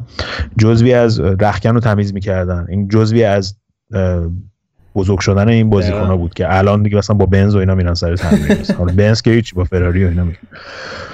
این بوترومه داستانش این بود که اکیپ بیل شنکلی بودن دیگه. این چند نفر داشت جو فیگن بود با پیزلی بود که اینا بعدا خودشون سرمربی لیورپول شدن. و کارشون هم این بود که حالا قبلا هم گفتم این داستان بوتروم اینه که اینا مربی تیم حریف رو قبل از بازی دعوت می‌کردن به این بوتروم که میگن می‌گفتن که بیا مثلا با هم دیگه بشینیم یه شرابی بخوریم و فلان و اینا. بعد خب یارو هم واسش افتخار بوده دیگه بره باشیم و اینا صحبت باز مربی تیم حریف. بعد قشه شراب مراب می‌دادن و مستش می‌کردن تمام تاکتیک ماکتیک های یا رو میکشیدن بیرون از زیر زبونش. فرداش اصلا بهش پاتک می‌زدن تو بازی. این داستان بوتروم لیورپول هم این بود. حالا اون کسی که تو رو انجام می‌داد میگفتش. حالا نمی‌دونم چقدر تا چه حد واقعیت داشته یا نه. ولی یه همچین داستانی بوده و میگم 50 سال در خدمت باشگاه لیورپول بود و بهترین تقریبا قدردانی هم فکر کنم تماشاگرای هر دو تا تیم کردن. یعنی اورتونیا و لیورپولیا که اهالی شهر لیورپول هستن می‌دونستن که این چه کاری کرده واسه این باشگاه و این شهر. و خیلی باشکوه بود به نظرم اون یک دقیقه سکوتی که یا دستی که زدن براش. کلا هواداره اورتون هم خیلی پاینا ها تو این زمینه ها یعنی وقتی بزرگ داشتی از حالا هم تو هم قضیه هیلزبورو بود. هم الان که میگی خیلی همدل و همراه هواداره لیورپول میان پا به پا میان. حالا اینم اصلا به خاطر همینو بهش میگم فرندی داربی دیگه. میگن مثلا بین خیلی طرفداراشون خیلی دوستانه است مثلا. خیلی خوب. اینم پس از داربی دوستانه این هفته صحبت کردیم. ولی بریم سراغ اون یکی یعنی بازی مهم این هفته بازی آرسنال و منچستر سیتی یه بازی که یه جورایی حکم مرگ و زندگی داشت برای آرسنال. آرسنالی که توی پنج تا بازی اخیرش چهار تا رو باخته بود. تیم توی بحران بود و هست هنوز یه جورایی هواشی دور برای باشگاه که خیلی زیاد بود. توی هفته اخیر آرسنال فکر کنم اگر میباخت خیلی بد می‌شد برای آرسنال. با اینکه هنوز بعد از این تصاوی توی رتبه ششم جدول باقی موندن. ولی حالا نتیجه من قابل قبول بود برای آرسنال یا منچستر سیتی؟ قابل قبول که بود برای آرسنال به خاطر اینکه خب خیلی افتضاح بودن تو این دو سه ماه اخیر.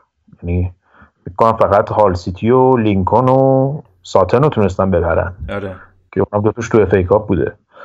و همین که شکست نخوردن فکر کنم که نتیجه خوبی بود برای اینکه خب بازی بزرگیه ولی عملا خب باید ببینیم که بازی بعدی چی کار می‌کنن دیگه.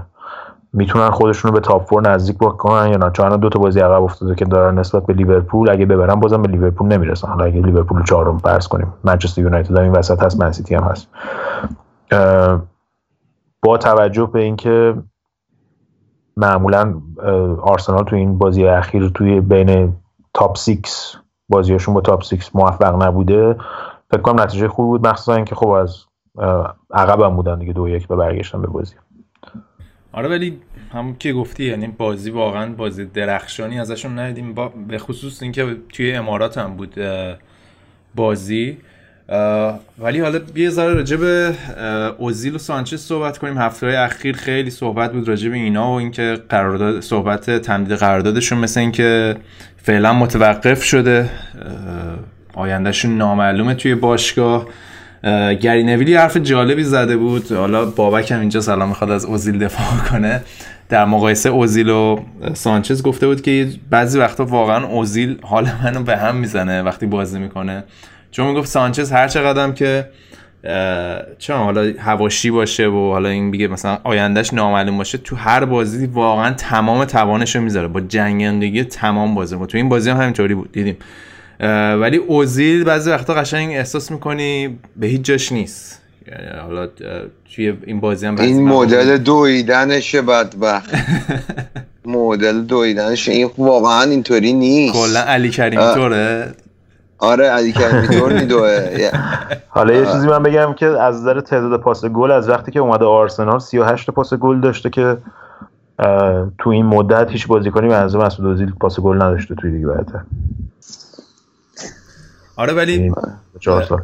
ولی نمیم به چش نمیاد دیگه نمی‌دونم چجوریه آخه تو بازی بزرگ به چش نمیاد. یعنی حالا توی مثلا همین بازی که انتظار داری سرنوشت بازی رو تغییر بده توی این نبردایی که همه چشا روی آرسناله تو اون بازی ها اونقدر تاثیرگذار نیست. یعنی به نظرم بزرگترین مشکل اوزیل هم همینه. و کلا هم خب همه طرفدار آرسنال همه کاسه کوسار سر اوزیل میشکنن دیگه. آره کتاب زندگانیش هم اخیرا داده بیرون. که کلی از این هم تیمی های تیم ملی آلمانش من دیدم همین تو یه هفته اخیر کتاب رو خونده بودن و تمام کرده بودن. و تو اینستاگرام هم عکس گذاشته بودن دم دراکسلر و لیوریسانه و اینا.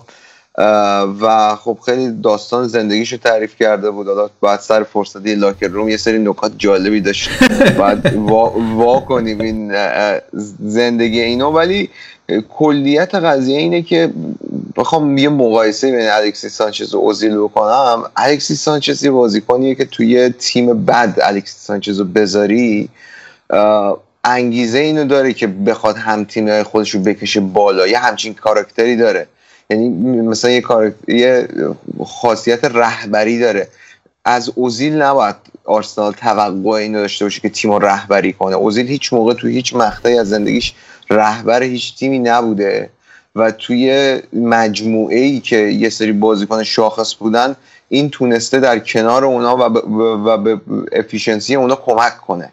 و بتونه تیم یه لول دو لول ببره بالا با پاسایی که میده با اون دید بازی که داره توی مخصوصا زمانی که ضد حمله می‌خواد تیم بکنه.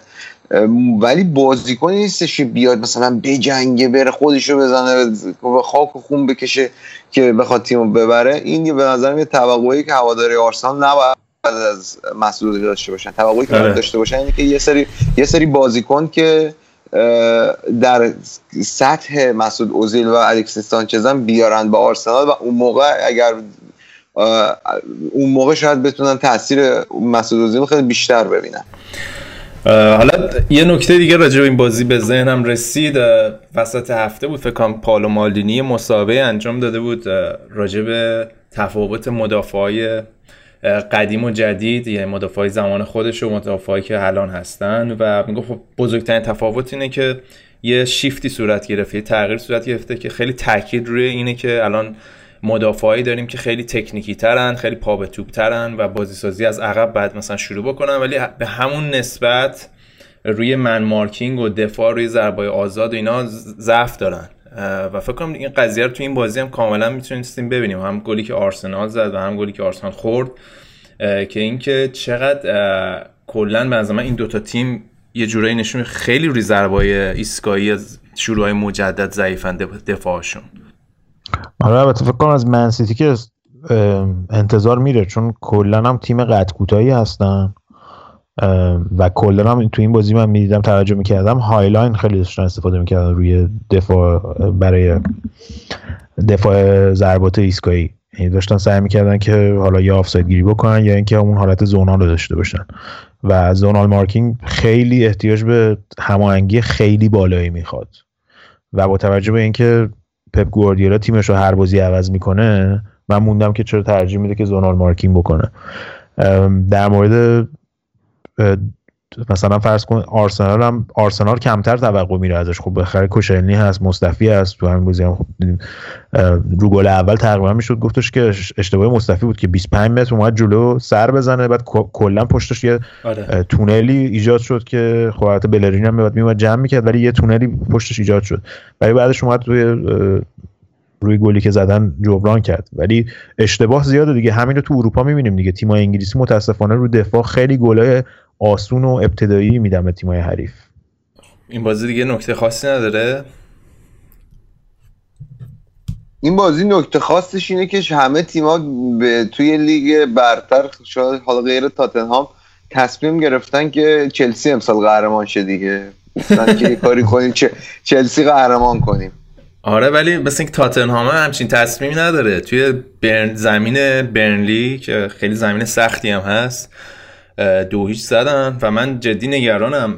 حالا حالا چلسی که این هفته باخ ولی حالا امتیاز هفت فاصله هفت امتیازه. ولی ما با تاتنهام توی جام حذفی هم بازی داریم و من فکر کنم تنها تیمی که اگه قرار باشه چلسی از جام حذفی حذف بکنه تاتنهامه. یا واقعا فرم عجیب غریبی دارن این روزا. نشون هم داده که می‌تونه چلسی ببره دیگه. پوچتینو آره نشون داده که کلید این سیستم حالا تو این تیمای بزرگ کلید سیستم کنته دستشه ولی خب حالا هریکین رو ندارن. هری وینگز هم تو این بازی یه مسئولیت خیلی بدجور پیدا کرد که حالا معلوم نیست هنوز بغل زمین هم مصدوم شد بدبخت. حالا معلوم نیست که مسئولیتش چجوری خواهد بود. اونم این مدت داشت خوب بازی می‌کرد برای تیم پوچتینو. این بازی چهار پنج تا موقعیت خیلی خوب و دلی علی و اینا هم از دست دادن که اینم داستانیه که آیا توی بازی دیگه ممکنه به مشکل بخورن به خصوص که الان گلزن اولشون نیست. وینسن ینسن که نشون داده جایگزین مناسبی نیست برای هریکین سانم که نشون داده که 4 5 تا موقعیت می‌خواد تا یه گل بزنه با اینکه بازیکن خیلی تیز و بازی به نظر من بیشتر توی سیستم 4 4 3 3 یا 3 4 3 و اینا بیشتر توی وینگر چپ و راست و اینا جواب میده. بعد ببینیم که چی میشه. حالا همونجا که گفتید بازی جام حذفی است و بازی وسط هفته چلسی با منچستر سیتی که می‌تونه حتی اختلاف تاتنهامو کمتر بکنه با چلسی. آره حالا چلسی که این هفته جلوی کریستال پالاس باختن.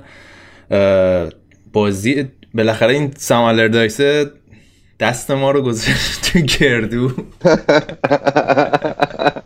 انقدر مسخرهش کردی تو چیز تو این فوتبال هست آره اصلا بد جوری گذاشت تو کاسه چلسی. ولی آقا به نظر چلسی حالا دقیقه چهار هم گل زد. جلو افتادن. نظر زیادی راحت با خیال راحت بازی کردن گودرس آره من فکر می‌کنم که گلی که زود هنگام زدن یه جوری تو بازی هم تو زمین خودشون بود. یه ذره خیالشون راحت شد که آقا ما این بازی رو ردیف و می‌بریم و تمرکزشون به هم خورد و غافل از اینکه ویلفرد زاها و بنتکه الان خیلی فرمشون خوبه.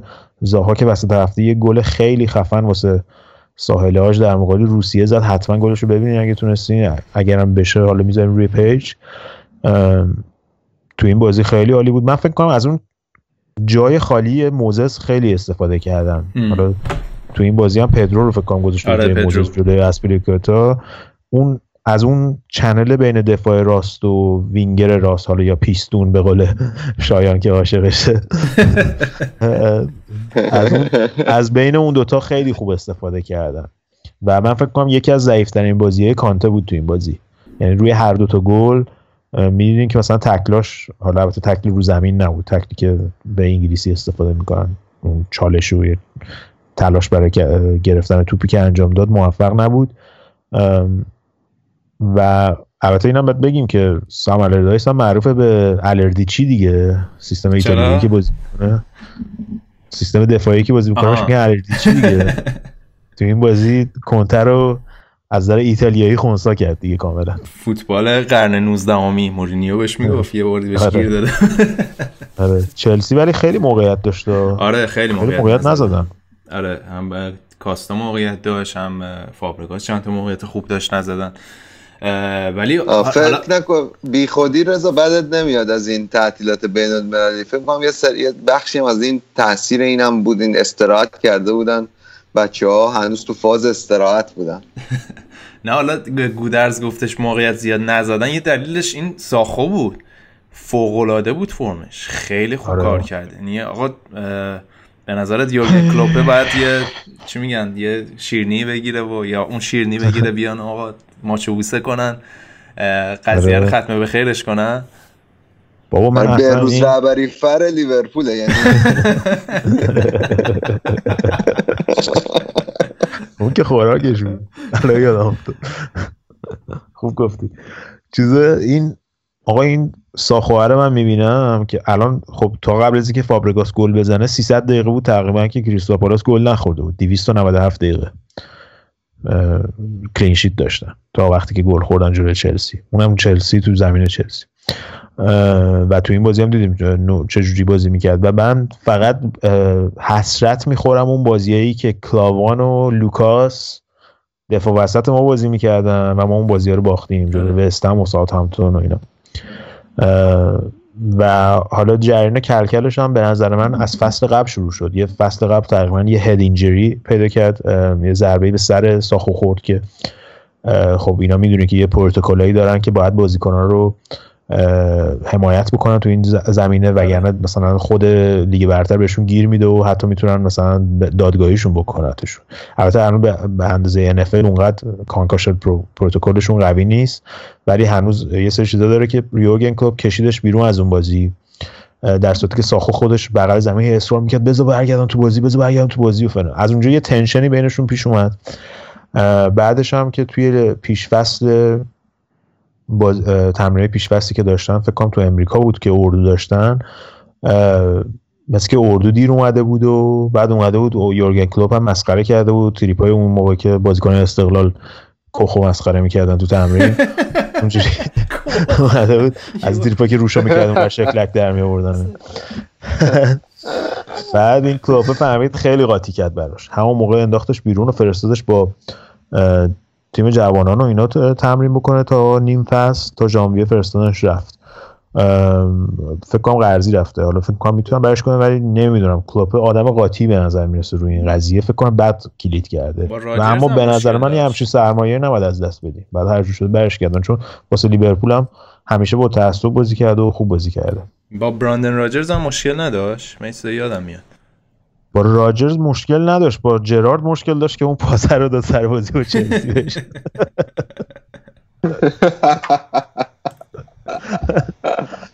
مشکلی بنده خدا. مصدوم زیاد می‌شد فکر کنم. اون کلیدش اون قضیه بود. راجرز که می‌گفت چرا مصدوم میشه یه قضیه اون قرص لاغریش بود که پارسال استفاده کرده بود که محروم شده بود که بعد محرومیتش بخشیده شد. چون یادم وقتی یورگن کلوپ اومد یه مصاحبه ازش خوندم گفت آره من مثل یه شیری هم که تو قفس مونده و الان یورگن کلوپ بیاد منو آزاد می‌کنه و این صحبت ها بود. برای همین میگم. آخه دفاع رو چون سه نفره کرده بود راجت بازی بهش کمتر می‌داد. اون فکر کنم نظرش بود ولی مشکل غیر فنی با هم نداشتن. یعنی حاشیه‌ای با هم مشکل نداشتن. راجب شیر صحبت کردی راجب تتوی دفاعی نمی‌خوای صحبت آره یه قشنگ از این یاد این تابلوهای توی رستوران ها افتادم. شیر و اینا میذاشتن. چی آخه؟ پشت کل بدنش رو تتوی شیر کرده.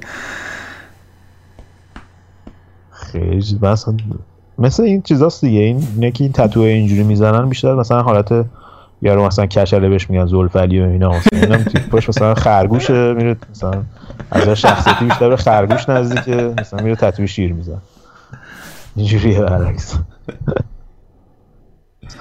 بابکشون شما راجع به مجسمه رونالدو صحبتی نداری؟ چون می‌دونم می‌خواد بری. من راضیم که الان یه احتمالا تمرکز این بنده خدا این مجسمه به هم ریخته. پدر این دارن در میارن. این یعنی هر روز یه فیلم جدیدی یه عکس جدیدی. من امروز آیا بخشید قبل از بگی من توضیح بدم که این مجسمه توی فرودگاه کریستیان رونالدو دیگه. توی شهر چی چی بود؟ توی شهر پرتغال؟ مدیرا آره که دیگه اسم فرودگاه رو به اسم رونالدو کردن یه مجسمه زیبایی گذاشتن که خیلی شبیه رونالدو فقط مثل اینکه انگار زیادی آوانگارده فقط. نه ببین بنده خدا رونالدو که مثلا یه مسابقه یو اف سی داده یه ذره صورتش صافکاری شده است مثلا انگار. اونطوریه. یعنی چش و چالش چپ و چوله و این بعد ویدیوهایی که ازش وجود داره الان با این نرم افزارها الان ملت میرن همین قیافه اینو شبیه مجسمه می‌کنن خیلی بانمکه. من حتما توصیه می‌کنم بچه ها به خصوص کسایی که از کریس رونالدو خیلی خوششون نمیاد برن اینا رو نها کنن یه مقداری تسلای خاطری میده بهشون. تسلای خاطر. خب از کجا رسیدیم به کجا؟ از آره برگردیم. آره برگردیم. خب اینم بخش اسپانیا بود.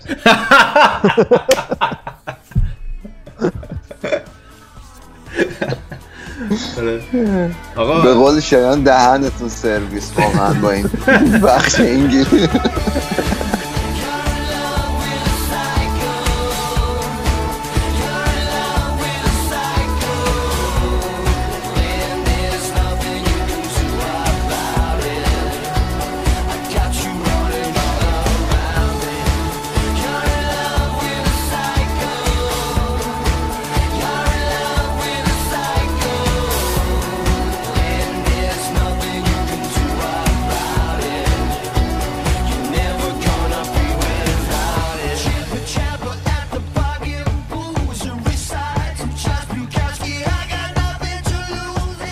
بریم حالا راجع به بازی منچستر صحبت کنیم. یه نتیجه که کاملا قابل پیش بینی بود. منچستر یونایتد توی اولترافورد بازی داشت جلوی تیم پایین جدولی و سف سف مساوی شد بازی. زلاتان هم که نبود. و کلا بقیه بازیکنای منچستر یونایتد قصد ندارن گل بزنن دیگه ظاهرا تا زلاتان نیاد. آره این خیلی نگران کننده است به نظر من برای منچستریا به خاطر اینکه بعد از زلاتان بیشترین گل زده رو ماتا زده که 6 تا گل زده. ماتایی که اونم مصدوم شد تا آخر فصل به سلامتی. جراحی فتح فکر کنم کرده. چند هفته نیستش. یه لشکر مصدوم و محروم داشتن دیگه تو این بازی. ولی من خیلی هیجان زده بودم که این ترکیب مارشیال و رشبورد و میختاریان و اینا رو ببینم که چجوری با هم کار می‌کنن. درسته حالا سه تا موقعیت سه تا شد سه تا موقعیت تو چارچوب داشتن ولی کل بازی دست منچستر یونایتد بود و تو این بازی وستبروم خیلی خوب دفاع کرد. البته خب می‌دونیم تیم‌های تونی پیرلیس خوراکشون دفاع کردنه. یعنی آره. چیز عجیب غریبی نیست. من فکر کنم خوزه قبل از بازی انتظار داشت. و همین فکر کنم گل نزنی ها یا بازیایی که زلاتان نبوده یا اینکه نتونسته گل بزنی بش گل بزنه باعث شده که از 28 بازی 11 تا مساوی بکنن دیگه. یکی از دلایلی که نتونستن برن توی تاپ فور هنوز با اینکه 18 19 تا بازی نباختن و فلان اینا همین داستان مساوی ها بوده. البته چند تا شوت خفن هم رشفورد زد دروازه‌بان کشید از تو دروازه بیرون. یعنی اینو باید بگیم. یه ضربه آره خیلی قشنگ زد. آره. و اینکه فکر کنم منچستر یونایتد نصف این بازیه که مساوی کرده بود و توی اولترافورد اگه می‌برد و بقیه رو میباخت الان راحت شد تاپ فور بود. آره دیگه امتیاز بیشتر می‌شد دیگه. بگو و, و من می‌خواستم اینو بگم واقعا وین رونی بنده خدا چی روزی افتاده که الان لینگارد و مارشیال و رشفورد بازی می‌کنن. این بعد در رو نیمکت نگاه کنه اینا رو. تیم ملی هم دعوت نشده بود دیگه. ساوتگیت هم دعوتش نکرده بود برای این بازی. آره یعنی حتی زلاتان هم نبود. اینم باز بهش بازی نرسید. خیلی حتی در نیمکت نیست که آوردش تو ولی خیلی به نظر من ناراحت کننده است. وین رونی من حالا یه بار با هم بحث بیان بود وین رونی به نظر من یکی از نابترین استعدادهای فوتبال انگلیس بود که اصلا به پتانسیل خودش نرسیدش. آره آره. اگه در اگه با رونالدو مقایسه کنیم می‌بینیم که دوت این دوتا همسنن دیگه. و اون موقع هم تقریبا هم زمان توی با زیر اومدن زیر نظر سر اکس فرگوسون. ولی دوتا قشنگ کریر متفاوت آره خب. ولی حالا این بابک میگه نرسید به اون چیزی که حسابه ولی هرچی بوده برده دیگه. توی زمینه باشگاهی. و اینکه خب کلا lifestyle شون با رونالدو زمین تا آسمون فرق داره دیگه. رونی مرد خانواده است و نه با بچه ها برم این ور و یه یه مثلا version خفیف شده پل گسکوئینه دیگه. خیلی مشروب اینا زیاد بزنه و کلا سبکش اینجوریه. فکر کنم آخر فصل دیگه قضیه چین دیگه قطعیه دیگه. هفته ای 600 هزار پوند. این فصل هم دیگه از منچستر یونایتد میره و فصل بعد فکر کنم دوباره خط حمله منچستر یونایتد تغییر اساسی بکنه. حالا گریزمان بیاد و این صحبت ها بعد ببینیم چه جوری میشه. آره حالا بحث اینه که حالا همین چیزی که بابک میگه هست. آره درسته حالا گل رکورد گلزنی منچستر یونایتد و تیم ملی و فلان و اینا. و ولی من از یه نظر خیلی دوستش دارم به خاطر اینکه تو تمام این ادوار منچستر یونایتد و مهاجمایی که اومدن رفتن و بازیکنهای ورد کلاسی که منچستر یونایتد داشته و رفته رونیه عضو ثابتی بوده از این قضیه. حالا از زمان توز و نمی‌دونم ونیستر روی و خود رونالدو که اون موقع مهاجم بازی می‌کرد و اینا رو در نظر بگیریم. همیشه هیچ مربی نتونسته چشم پوشی بکنه ازش. یه نقش خوبی داشته. ولی من فکر می‌کنم که خودش متاسفانه فدای این قضیه شد که حاضر بود هر جا بازی کنه یا به هر قیمتی بازی بکنه که این باعث شد بعضی وقتا چه می‌دونم روی بال چپ ازش استفاده بکنن. یه جا دیگه دیدیم توی جام ملت اروپا دیگه هافبک شماره 6 داشتن ازش استفاده می‌کردن. این بحث این بود که خب مثلا رونالدو هیچ وقت این قضیه رو قبول نمی‌کنه. اگرم چیزی بوده تغییر position ی داده تصمیم خودش بوده. به خاطر تواناییاش یا حالا سنش رفته بالا یا حالا هر چیزی. این داستان فکر کنم خیلی به ضررش شد و اینم در نظر بگیریم که وین رونی از 16 سالگی داره تو لیگ برتر بازی می‌کنه. یعنی عملا 15 سال توی بالاترین سطح و می‌بینیم که لیگ برتر چقدر فشار تحت فشار و آسیب دیدگی که داشته. این یعنی مثلا به اندازه بازی بازیکن 34 5 ساله شاید از نظر بدنی بهش فشار اومده باشه. ولی از خود بازیکن منچستر از خود طرفدار منچستر یونایتد اگه بپرسیم که آقا مثلا 11 نفر اصلی لیگ برتر رو انتخاب کنین شاید ویرونی فکر نمی‌کنم تو تیم هیچ کدومشون باشه. این این داستان هم هست. این اگه بگن از تاریخ لیگ برتر تو این 20 چند ساله 24 5 ساله یه 11 نفر اصلی منچستر یونایتد رو می‌خواین کی انتخاب کنین؟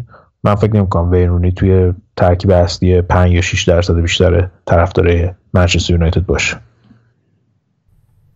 آره دیگه ون پرسی و مثلا فنیستل روی می‌زنن فنیستل روی خود رونالدو. آره. آره. من اتفاقا در راستای همین این که گفتی یه ویدیویی فکر می‌کنم سایت یوفا گذاشته بود سایت با هم گذاشت. که و یادآوری هفت سال پیش که ایوی کاودیشون گلش رو زد دقیقه 90 به منچستر یونایتد. فکر کنم تو بازی یه چهارم نهایی بود یا که اینا با هم خورده بودن. آره. و من تیم منچستر که می‌دیدم واقعا میدم این بنده خدا هفت سال پیش چه تیمی بودن. ریو فردیناند و ویدیچ و اورا و خیلی تیم درست حسابی بودن. و چجوری تو هفت سال اینا این همه لول بازیکنشون اومده پایین؟ و خب مثلا بایرن هم همون هفت سال پیش من داشتم میدم خب یه سری بازیکن ها هنوز هستن توی بایرن مثل فیلیپ لام و فرانک ریبری. و می‌بینم چقدر این دوتا تیم که معمولا خب توی اروپا با هم کلکل داشتن سالهای سال. چقدر مسیر تکامل متفاوتی تو پنج سال گذشته طی کردن. یه جورایی بله. حسرت خوردن البته راجع به این فکر کنم قبلا هم خیلی صحبت کردیم. من یه ذره خود سر الکس فرگوسن هم مقصر می‌دونم. یعنی اون فصلی که آخرین فصلی که قهرمان شد رفت و ببین یعنی یه تیم کاملا تموم شده بود. من نمی‌دونم چجوری با اون تیم قهرمان شد راستیتش. و بعد از اون حالا تیمو دادن دست مویس و اینا یه بازسازی اساسی می‌خواستن. و حداقل باید 6 هفته بازیکن می‌گرفتن که نگرفتن. و طول می‌کشه دیگه. حالا پروسه بازسازیشون به نظر من. ولی خود فرگوسن هم باید تیمو بیشتر قوی یعنی تیم بهتری تحویل می‌داد به مویس تا اون تیمی که حالا اون فصل باش قهرمان شدن. یعنی اگه فن پرسی نبود نه هم چجوری می‌خواستن حالا جز حتی جز تاپ فور باشن. یعنی واقعا یه تیم تمام شده فرگوسن تحویل داد. با 11 امتیاز اختلاف قهرمان شدم اون پس. آره. آره این بحث درسته ولی آخه واقعا هم بحثم اینه که دیگه چقدر میشه از یه نفر انتظار داشت؟ یعنی اون زحمتی که واسه باشگاه یونایتد کشید دیگه کم مونده بود بعدش بگه آقا تیم بعدی هم شما بساز بعد آره. اینم دیگه خیلی به نظرم غیر منطقیه. طرف می‌خواست زودتر مثلا بازیش بره گلفشو بازی کنه و استراحتش بکنه و خانواده باشه. من فکر می‌کنم رفتن دیوید گیل تو این قضیه خیلی تاثیرگذار بود. یعنی اگه دیوید گیل نمی‌رفت ولی مثلا سر الکس فرگوسن رفته بود خیلی راحت تر می‌تونستن اون بازیکنهای دوباره ورد کلاس رو جمع کنن و تغییر مربی ها هم به نظر من کمک نکرد. یعنی تغییر مربی هم تو این فصل دیدیم دیگه. تو این چند فصل اخیر باعث شده که یه ترافیک بازیکنی همینجور بیاد و بره منچستر یونایتد مثل دیماریا و اینا که مثلا اومدن یه فصل بازی کرد رفت و الان هم می‌بینیم که مثلا با اینکه این همه بازیکن مصدوم و محروم و اینا داشتن میگم ترکیب 11 نفر اولشون رو می‌دیدی یه ترک... نسبت به بقیه تیم‌ها مثلا نسبت به لیورپول که دو تا سه تا مصدوم بده دیگه مثلا بازیکنی نداره بعد بره آکادمی بیاره. ترکیب بدی نبود روی کاغذ. درسته مثلا روخو اینا واقعا خوب, خوب بازی کردن. خیلی از این بازیکن ها گودرز حرف تو قبول دارم ولی خیلی از این بازیکن ها با احترام به هواداره تاتنهام در مثلا به در یه تیم تاتنهام می‌خورن. یعنی من مثلا آنتونیو والنسیا رو یه بازیکن یه دفاع راستی می‌بینم واسه تیم مثل تاتنهام یا مثلا آنتونی مارسیال با حالا با تمام این بحثی که کردم به نظرم اون کیفیت لازم کیفیت لازم واسه منچستر یونایتد نداره یا مروان فلینی منظورت اینه که world اینا... کلاس نیستن؟ world آره دیگه آره نسبت به اون تیم‌های قبلیشون آره مقایسه کنی آره ساده است مثلا این تیم ریو فردیناند شماره پنجش بوده. حالا مارکوس روخو خوبه ولی مارکوس روخو کجا؟ ریو فردیناند کجا؟ آره صد درصد. با اون که موافقم. آره. حالا ریو فردیناند گفتی گودرز دهنت سرویس. من مص... یه پست گذاشتیم راجع ریو فردیناند. رفتم اون مستنده رو دیدم. واقعا بغض گرفته همه گلوم بغض گرفته بود. آره مستندش رو من واقعا توصیه می‌کنم ببینید حتما. یعنی اون خیلی آدمو تکون میده. خیلی من ماها بود منتظر بودم چون تبلیغش رو می‌کردن. خیلی منتظر بودم که پخش بشه. خیلی خیلی دردناک بود. یه چیزی هست اینجا حالا حالا اون لاک روم تاک هم بیاد بیرون که راجبش صحبت کردیم اینه که درسته که ما خیلی صحبت می‌کنیم که شاید توی جوامع غربی چه می‌دونم روانپزشک دیدن و روانشناس دیدن و اینا خیلی اوکی تره نسبت تو جامعه خودمون ایران.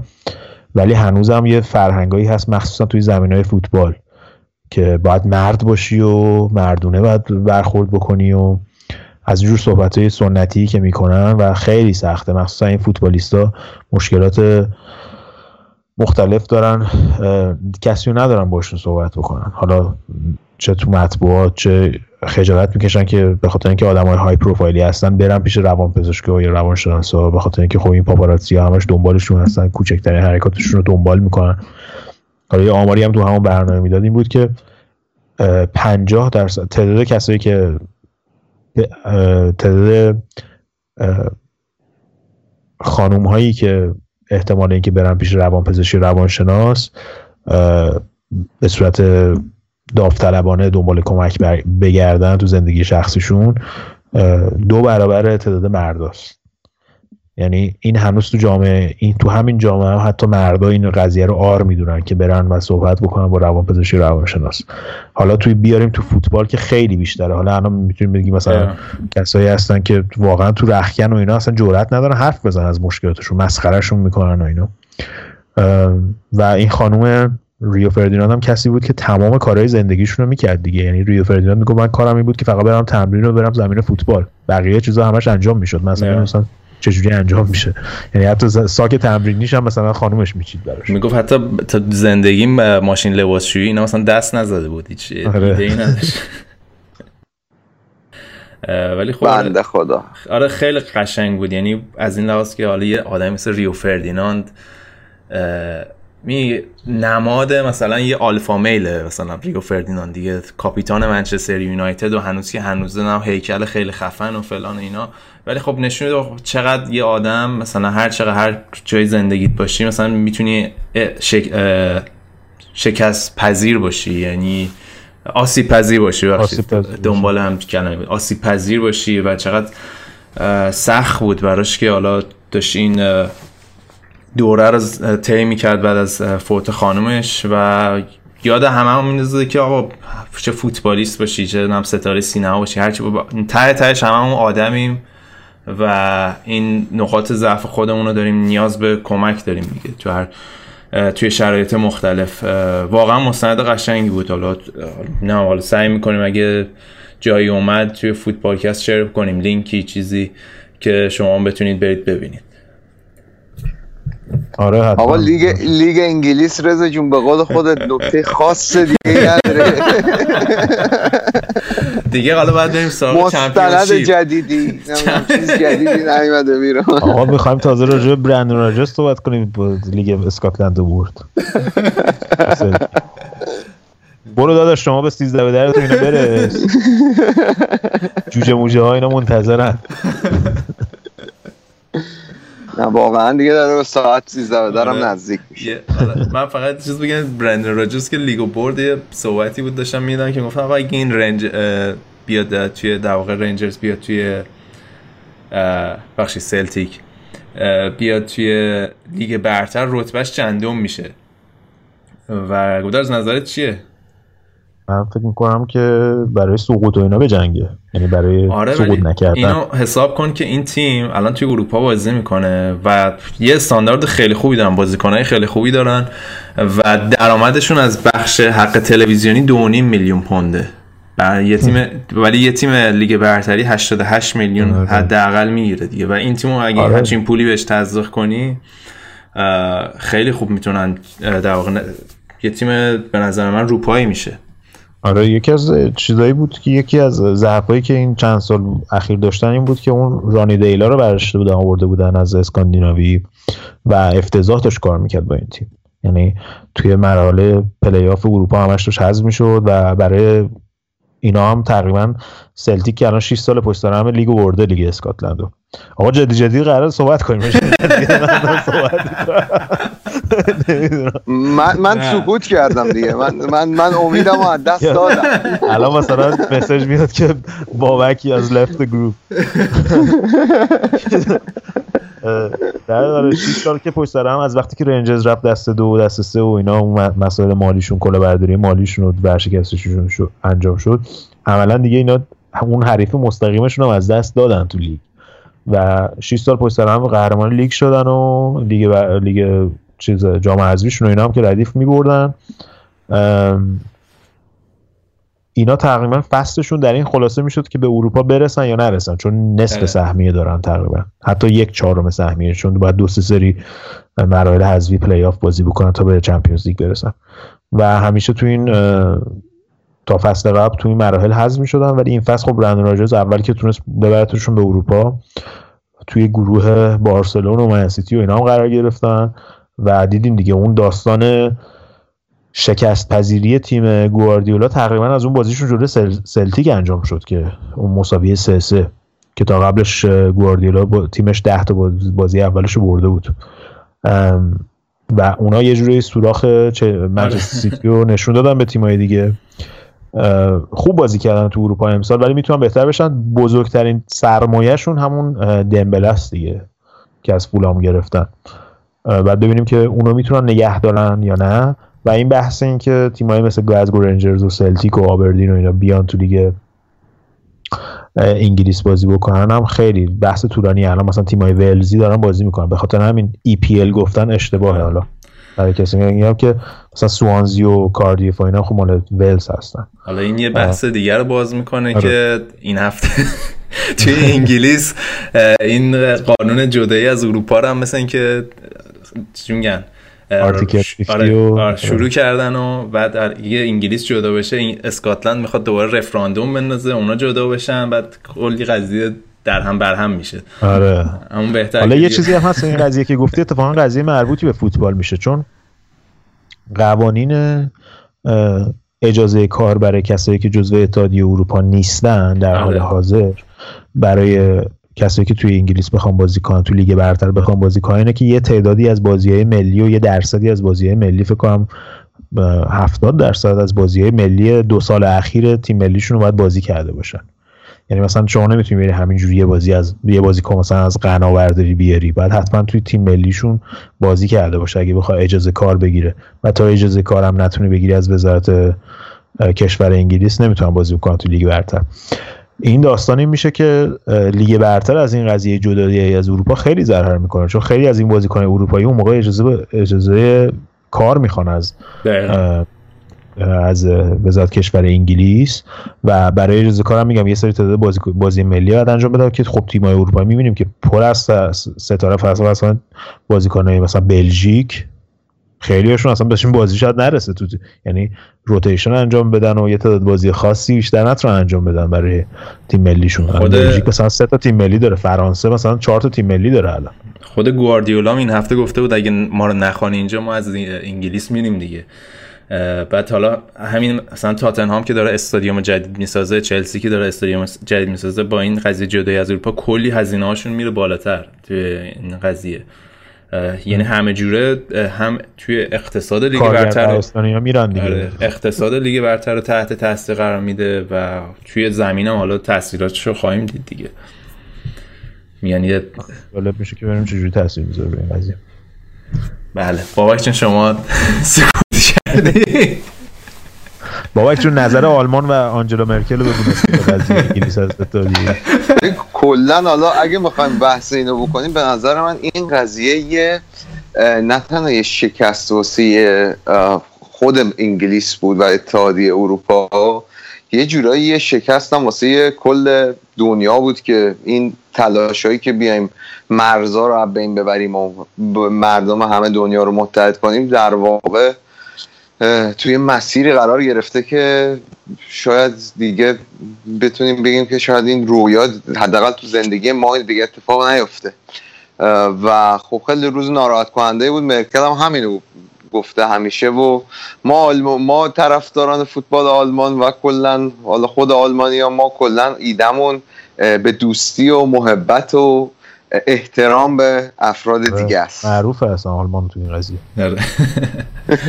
ولی آره ولی کلا من با بابک موافقم. یعنی اتحادیه اروپا به نظرم بزرگترین دستاورد در زمینه پیشرفت صلح بشریت بوده تو تاریخ بشریت. و خیلی ناراحت کننده بود دیگه که این قضیه رو این تحرکات روسیه بود دیگه. اینجا می‌تونیم این قضیه رو ردیابی بکنیم که این بزرگترین حزبی که این قضیه جدایی از اروپا رو و اینا رو تو انگلیس اصلا راه انداخت حزب چه میگن UKIP دیگه UK Independent Party که رئیسش نایجل فراژ یعنی بود الان دیگه نیست و نایجل فراژ رفیق فاب ترامپ یعنی تو تمام تبل... آره. کمپین تبلیغاتی تو امریکا بود با اینکه انگلیسیه به عنوان مثال اصلا از مثال برگزیت صحبت می‌کردن. البته الان تبدیل شده به وگزیت برای آرسن ونگر. از اون قضیه استفاده می‌کردن و اینا یه سری آدمایی هستن که از روسیه پول می‌گیرن و مثلا تو انتخابات هلند هم الان دیدیم که یه یارو بود. تقریبا همین ادبیات ترامپ و نایجل فراج و اینا رو داشت. و مردم هلند شانس آوردن آره. که این اتفاق امریکا و اینا افتاد و رفتن رأی دادن و نذاشتن انتخاب بشه طرف. ولی الان می‌تونست قدرت رو بگیره از ولی الان موضوع فرانسه است دیگه. هفته پیشم لوپن دوباره پیش پوتین بود و فرانسه هم دیگه از اتحادیه اروپا بیاد بیرون. آره. اینا همشون داستان اونه که می‌خوان این اتحادیه اروپا رو به هم بزنن و نی... ناتو رو به هم بزنن و با خیال راحت اوکراین رو بگیرن و ردیف دیگه. پادکست این هفته یعنی ما خواستیم قبل از اینکه ضبط کنیم گودرز من آقا این هفته من خیلی انرژی ندارم و دیگه یه ساعت ببندیم قضیه رو دیگه. هر دفعه ما بخوایم کوتاه کنیم این بدتر میشه. رفتیم تا سر قضیه عیده. سال نوه گفتیم آره. بچه این دفعه کوتاهش بکنیم که دم عید هم هست. بلندترین چیز برنامه تاریخ فوتبال شد. آره فقط این هفته راجع به سینماست خیلی صحبت نکردیم دیگه آقا حالا دادی راجع به سینمای آلمان هم یه ذره صحبت کنیم دیگه تونی- اردمن و اینا هم صحبت کنیم. آقا ولم کن ببین دیگه چیه بابک آقا بیاین دیگه برنامه این هفته هم ببندیم فقط بکنم ببینم که بحثی تو آره. انگلیس نمونده باشه قبل از اینکه بریم. چون بیشتر راجع بازی مهم صحبت کردیم حالا. آره فقط اه، به. این هفته آقا تو رو خدا دیگه راجع به انگلیس صحبت نکن نه جونا. یه چیزی بگم که این مهمترین نتیجه هم این توی پایین جدول اتفاق افتاد که هال سیتی تونست یک یک هیچ باخت بازی یک هیچ باخته برگردن دو یک جلو وستهم ببرن. این شایعه بیلیچ رفتن بیلیچ الان داره قوت می‌گیره. البته باشگاه وستهم امروز بیانیه داد که ما پشتش هستیم و فلان اینا. البته می‌دونیم که این بیانیه ها معمولا منجر به اخراج میشه. و صحبت اینه که رافا بنیتز از نیوکاسل بیاد به سمت وست هم یا مانچینی. دیگه همین که لستر سیتی هم تونست استوکو ببره. لستر سیتی دو تا گل ردیف زدن تو این بازی. یکی واردی یکم اندیدی خیلی گل خوبی زدن. و شکسپیر شد تنها مربی انگلیسی که چهار تا بازی اول لیگ برترش رو ببره در کنار مربیای مثل آنجلوتی و مورینیو و گواردیولا آره. غیره. حالا بریم دیگه فرانسه. نه فقط تو فرانسه هم یه بازی مهم بود. موناکو اه، چهار یک از PSG باخت که نتونستن ببرن اون جام جام حذفیشون بود؟ جام اتحادیه‌شونه. جام اتحادیه شونه اون بود و اسپانیا هم که بی صاحب موند این هفته نه بردیه تونست برسونه خودشو نه آریان بردیه که سر کار بود آریان هم آره. اسپانیا. مهمترین آره. اتفاقات اسپانیا مهمترین اتفاقاتی افتاد این بود که رئال سوسییداد و ویارال عملا دیگه شانس چهارمی رو از دست دادن سویا هم مساوی کرد اه، راهو باز کرد برای اتلتیکو مادرید که برگردن به اون رده سومیشون که خیلی رده خوبی فکر کنم براشون باشه با توجه به اینکه حالا هنوزم تو Champions League هستن و اون اول فصلشون زیاد خوب نبود حالا الان که داریم بازی انجام میدیم بازی انجام میدیم فوتبالکست داریم می‌کنیم. ضبط می‌کنیم بارسلون گرانادا هنوز یک یکه رئال مادرید هم که قبلش سه هیچ برده خیلی خوب خیلی من میگم اسپانیا رو هر هفته همینجوری آره. خیلی جامع کسی بود. کاملا جامع و کامل صحبت کردیم راجع به لیگای دیگه. برنامه این هفته هم کم کم ببندیم. مرسی که تا اینجای برنامه به ما گوش دادید. در مورد اگه تا الان گوش دادین راجع به اتحادیه اروپا و همه این صحبت ها خیلی ممنون. که با ما همراه بودین. یادتون نره فوتبالکست رو به دوستانتون معرفی بکنید. از کانال تلگرامی ما هر هفته فوتبالکست رو دانلود کنید. telegram.me slash footballcast یا صفحه ساند کلاود ما soundcloud.com slash footballcast.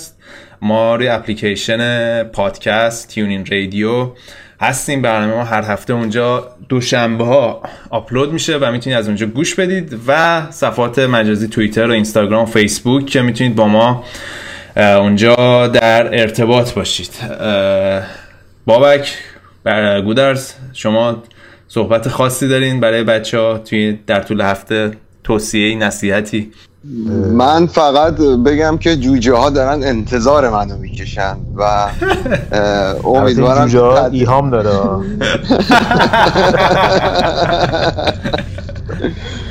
این دو کاملا حرف گودرزم به نظرم صدق می‌کنه در این زمینه. من امیدوارم که تعطیلات خوبی داشته باشن داشته بودند دیگه چقدر تعطیلات؟ دیگه دو هفته تعطیل بدم آره. باز. آره. دیگه ایشالله کم کم داره لیگ قهرمانان هم وارد مراحل جالبش میشه. داریم به روزای جذاب فوتبال نزدیک میشیم و فوتبال کسای داغی در آینده در انتظارمونه آره این این فوتبالکست رو دیگه تحفه درویش چی میگن؟ تحفه ای بود فلان درویش و اینا. از ما قبول کنید که برگ سبزی بود. بعد دیگه ایشالا از هفته دیگه با قدرت کامل برمیگردیم. یه چیزی هم بگم که وسط هفته بازی انگلیس هستش. دیگه برتر فکر کنم آلمان هم بازی داشته باشن بابک. سه شنبه چهار شنبه. یه هفته هایی هست تو آلمان بهش میگن هفته انگلیسی اصلا معروفه تو. مثلا می‌خوایم وسط هفته یه برنامه ضبط کنیم. نه بابا نه. حالا مثلا میریم یه سه ساعت نیم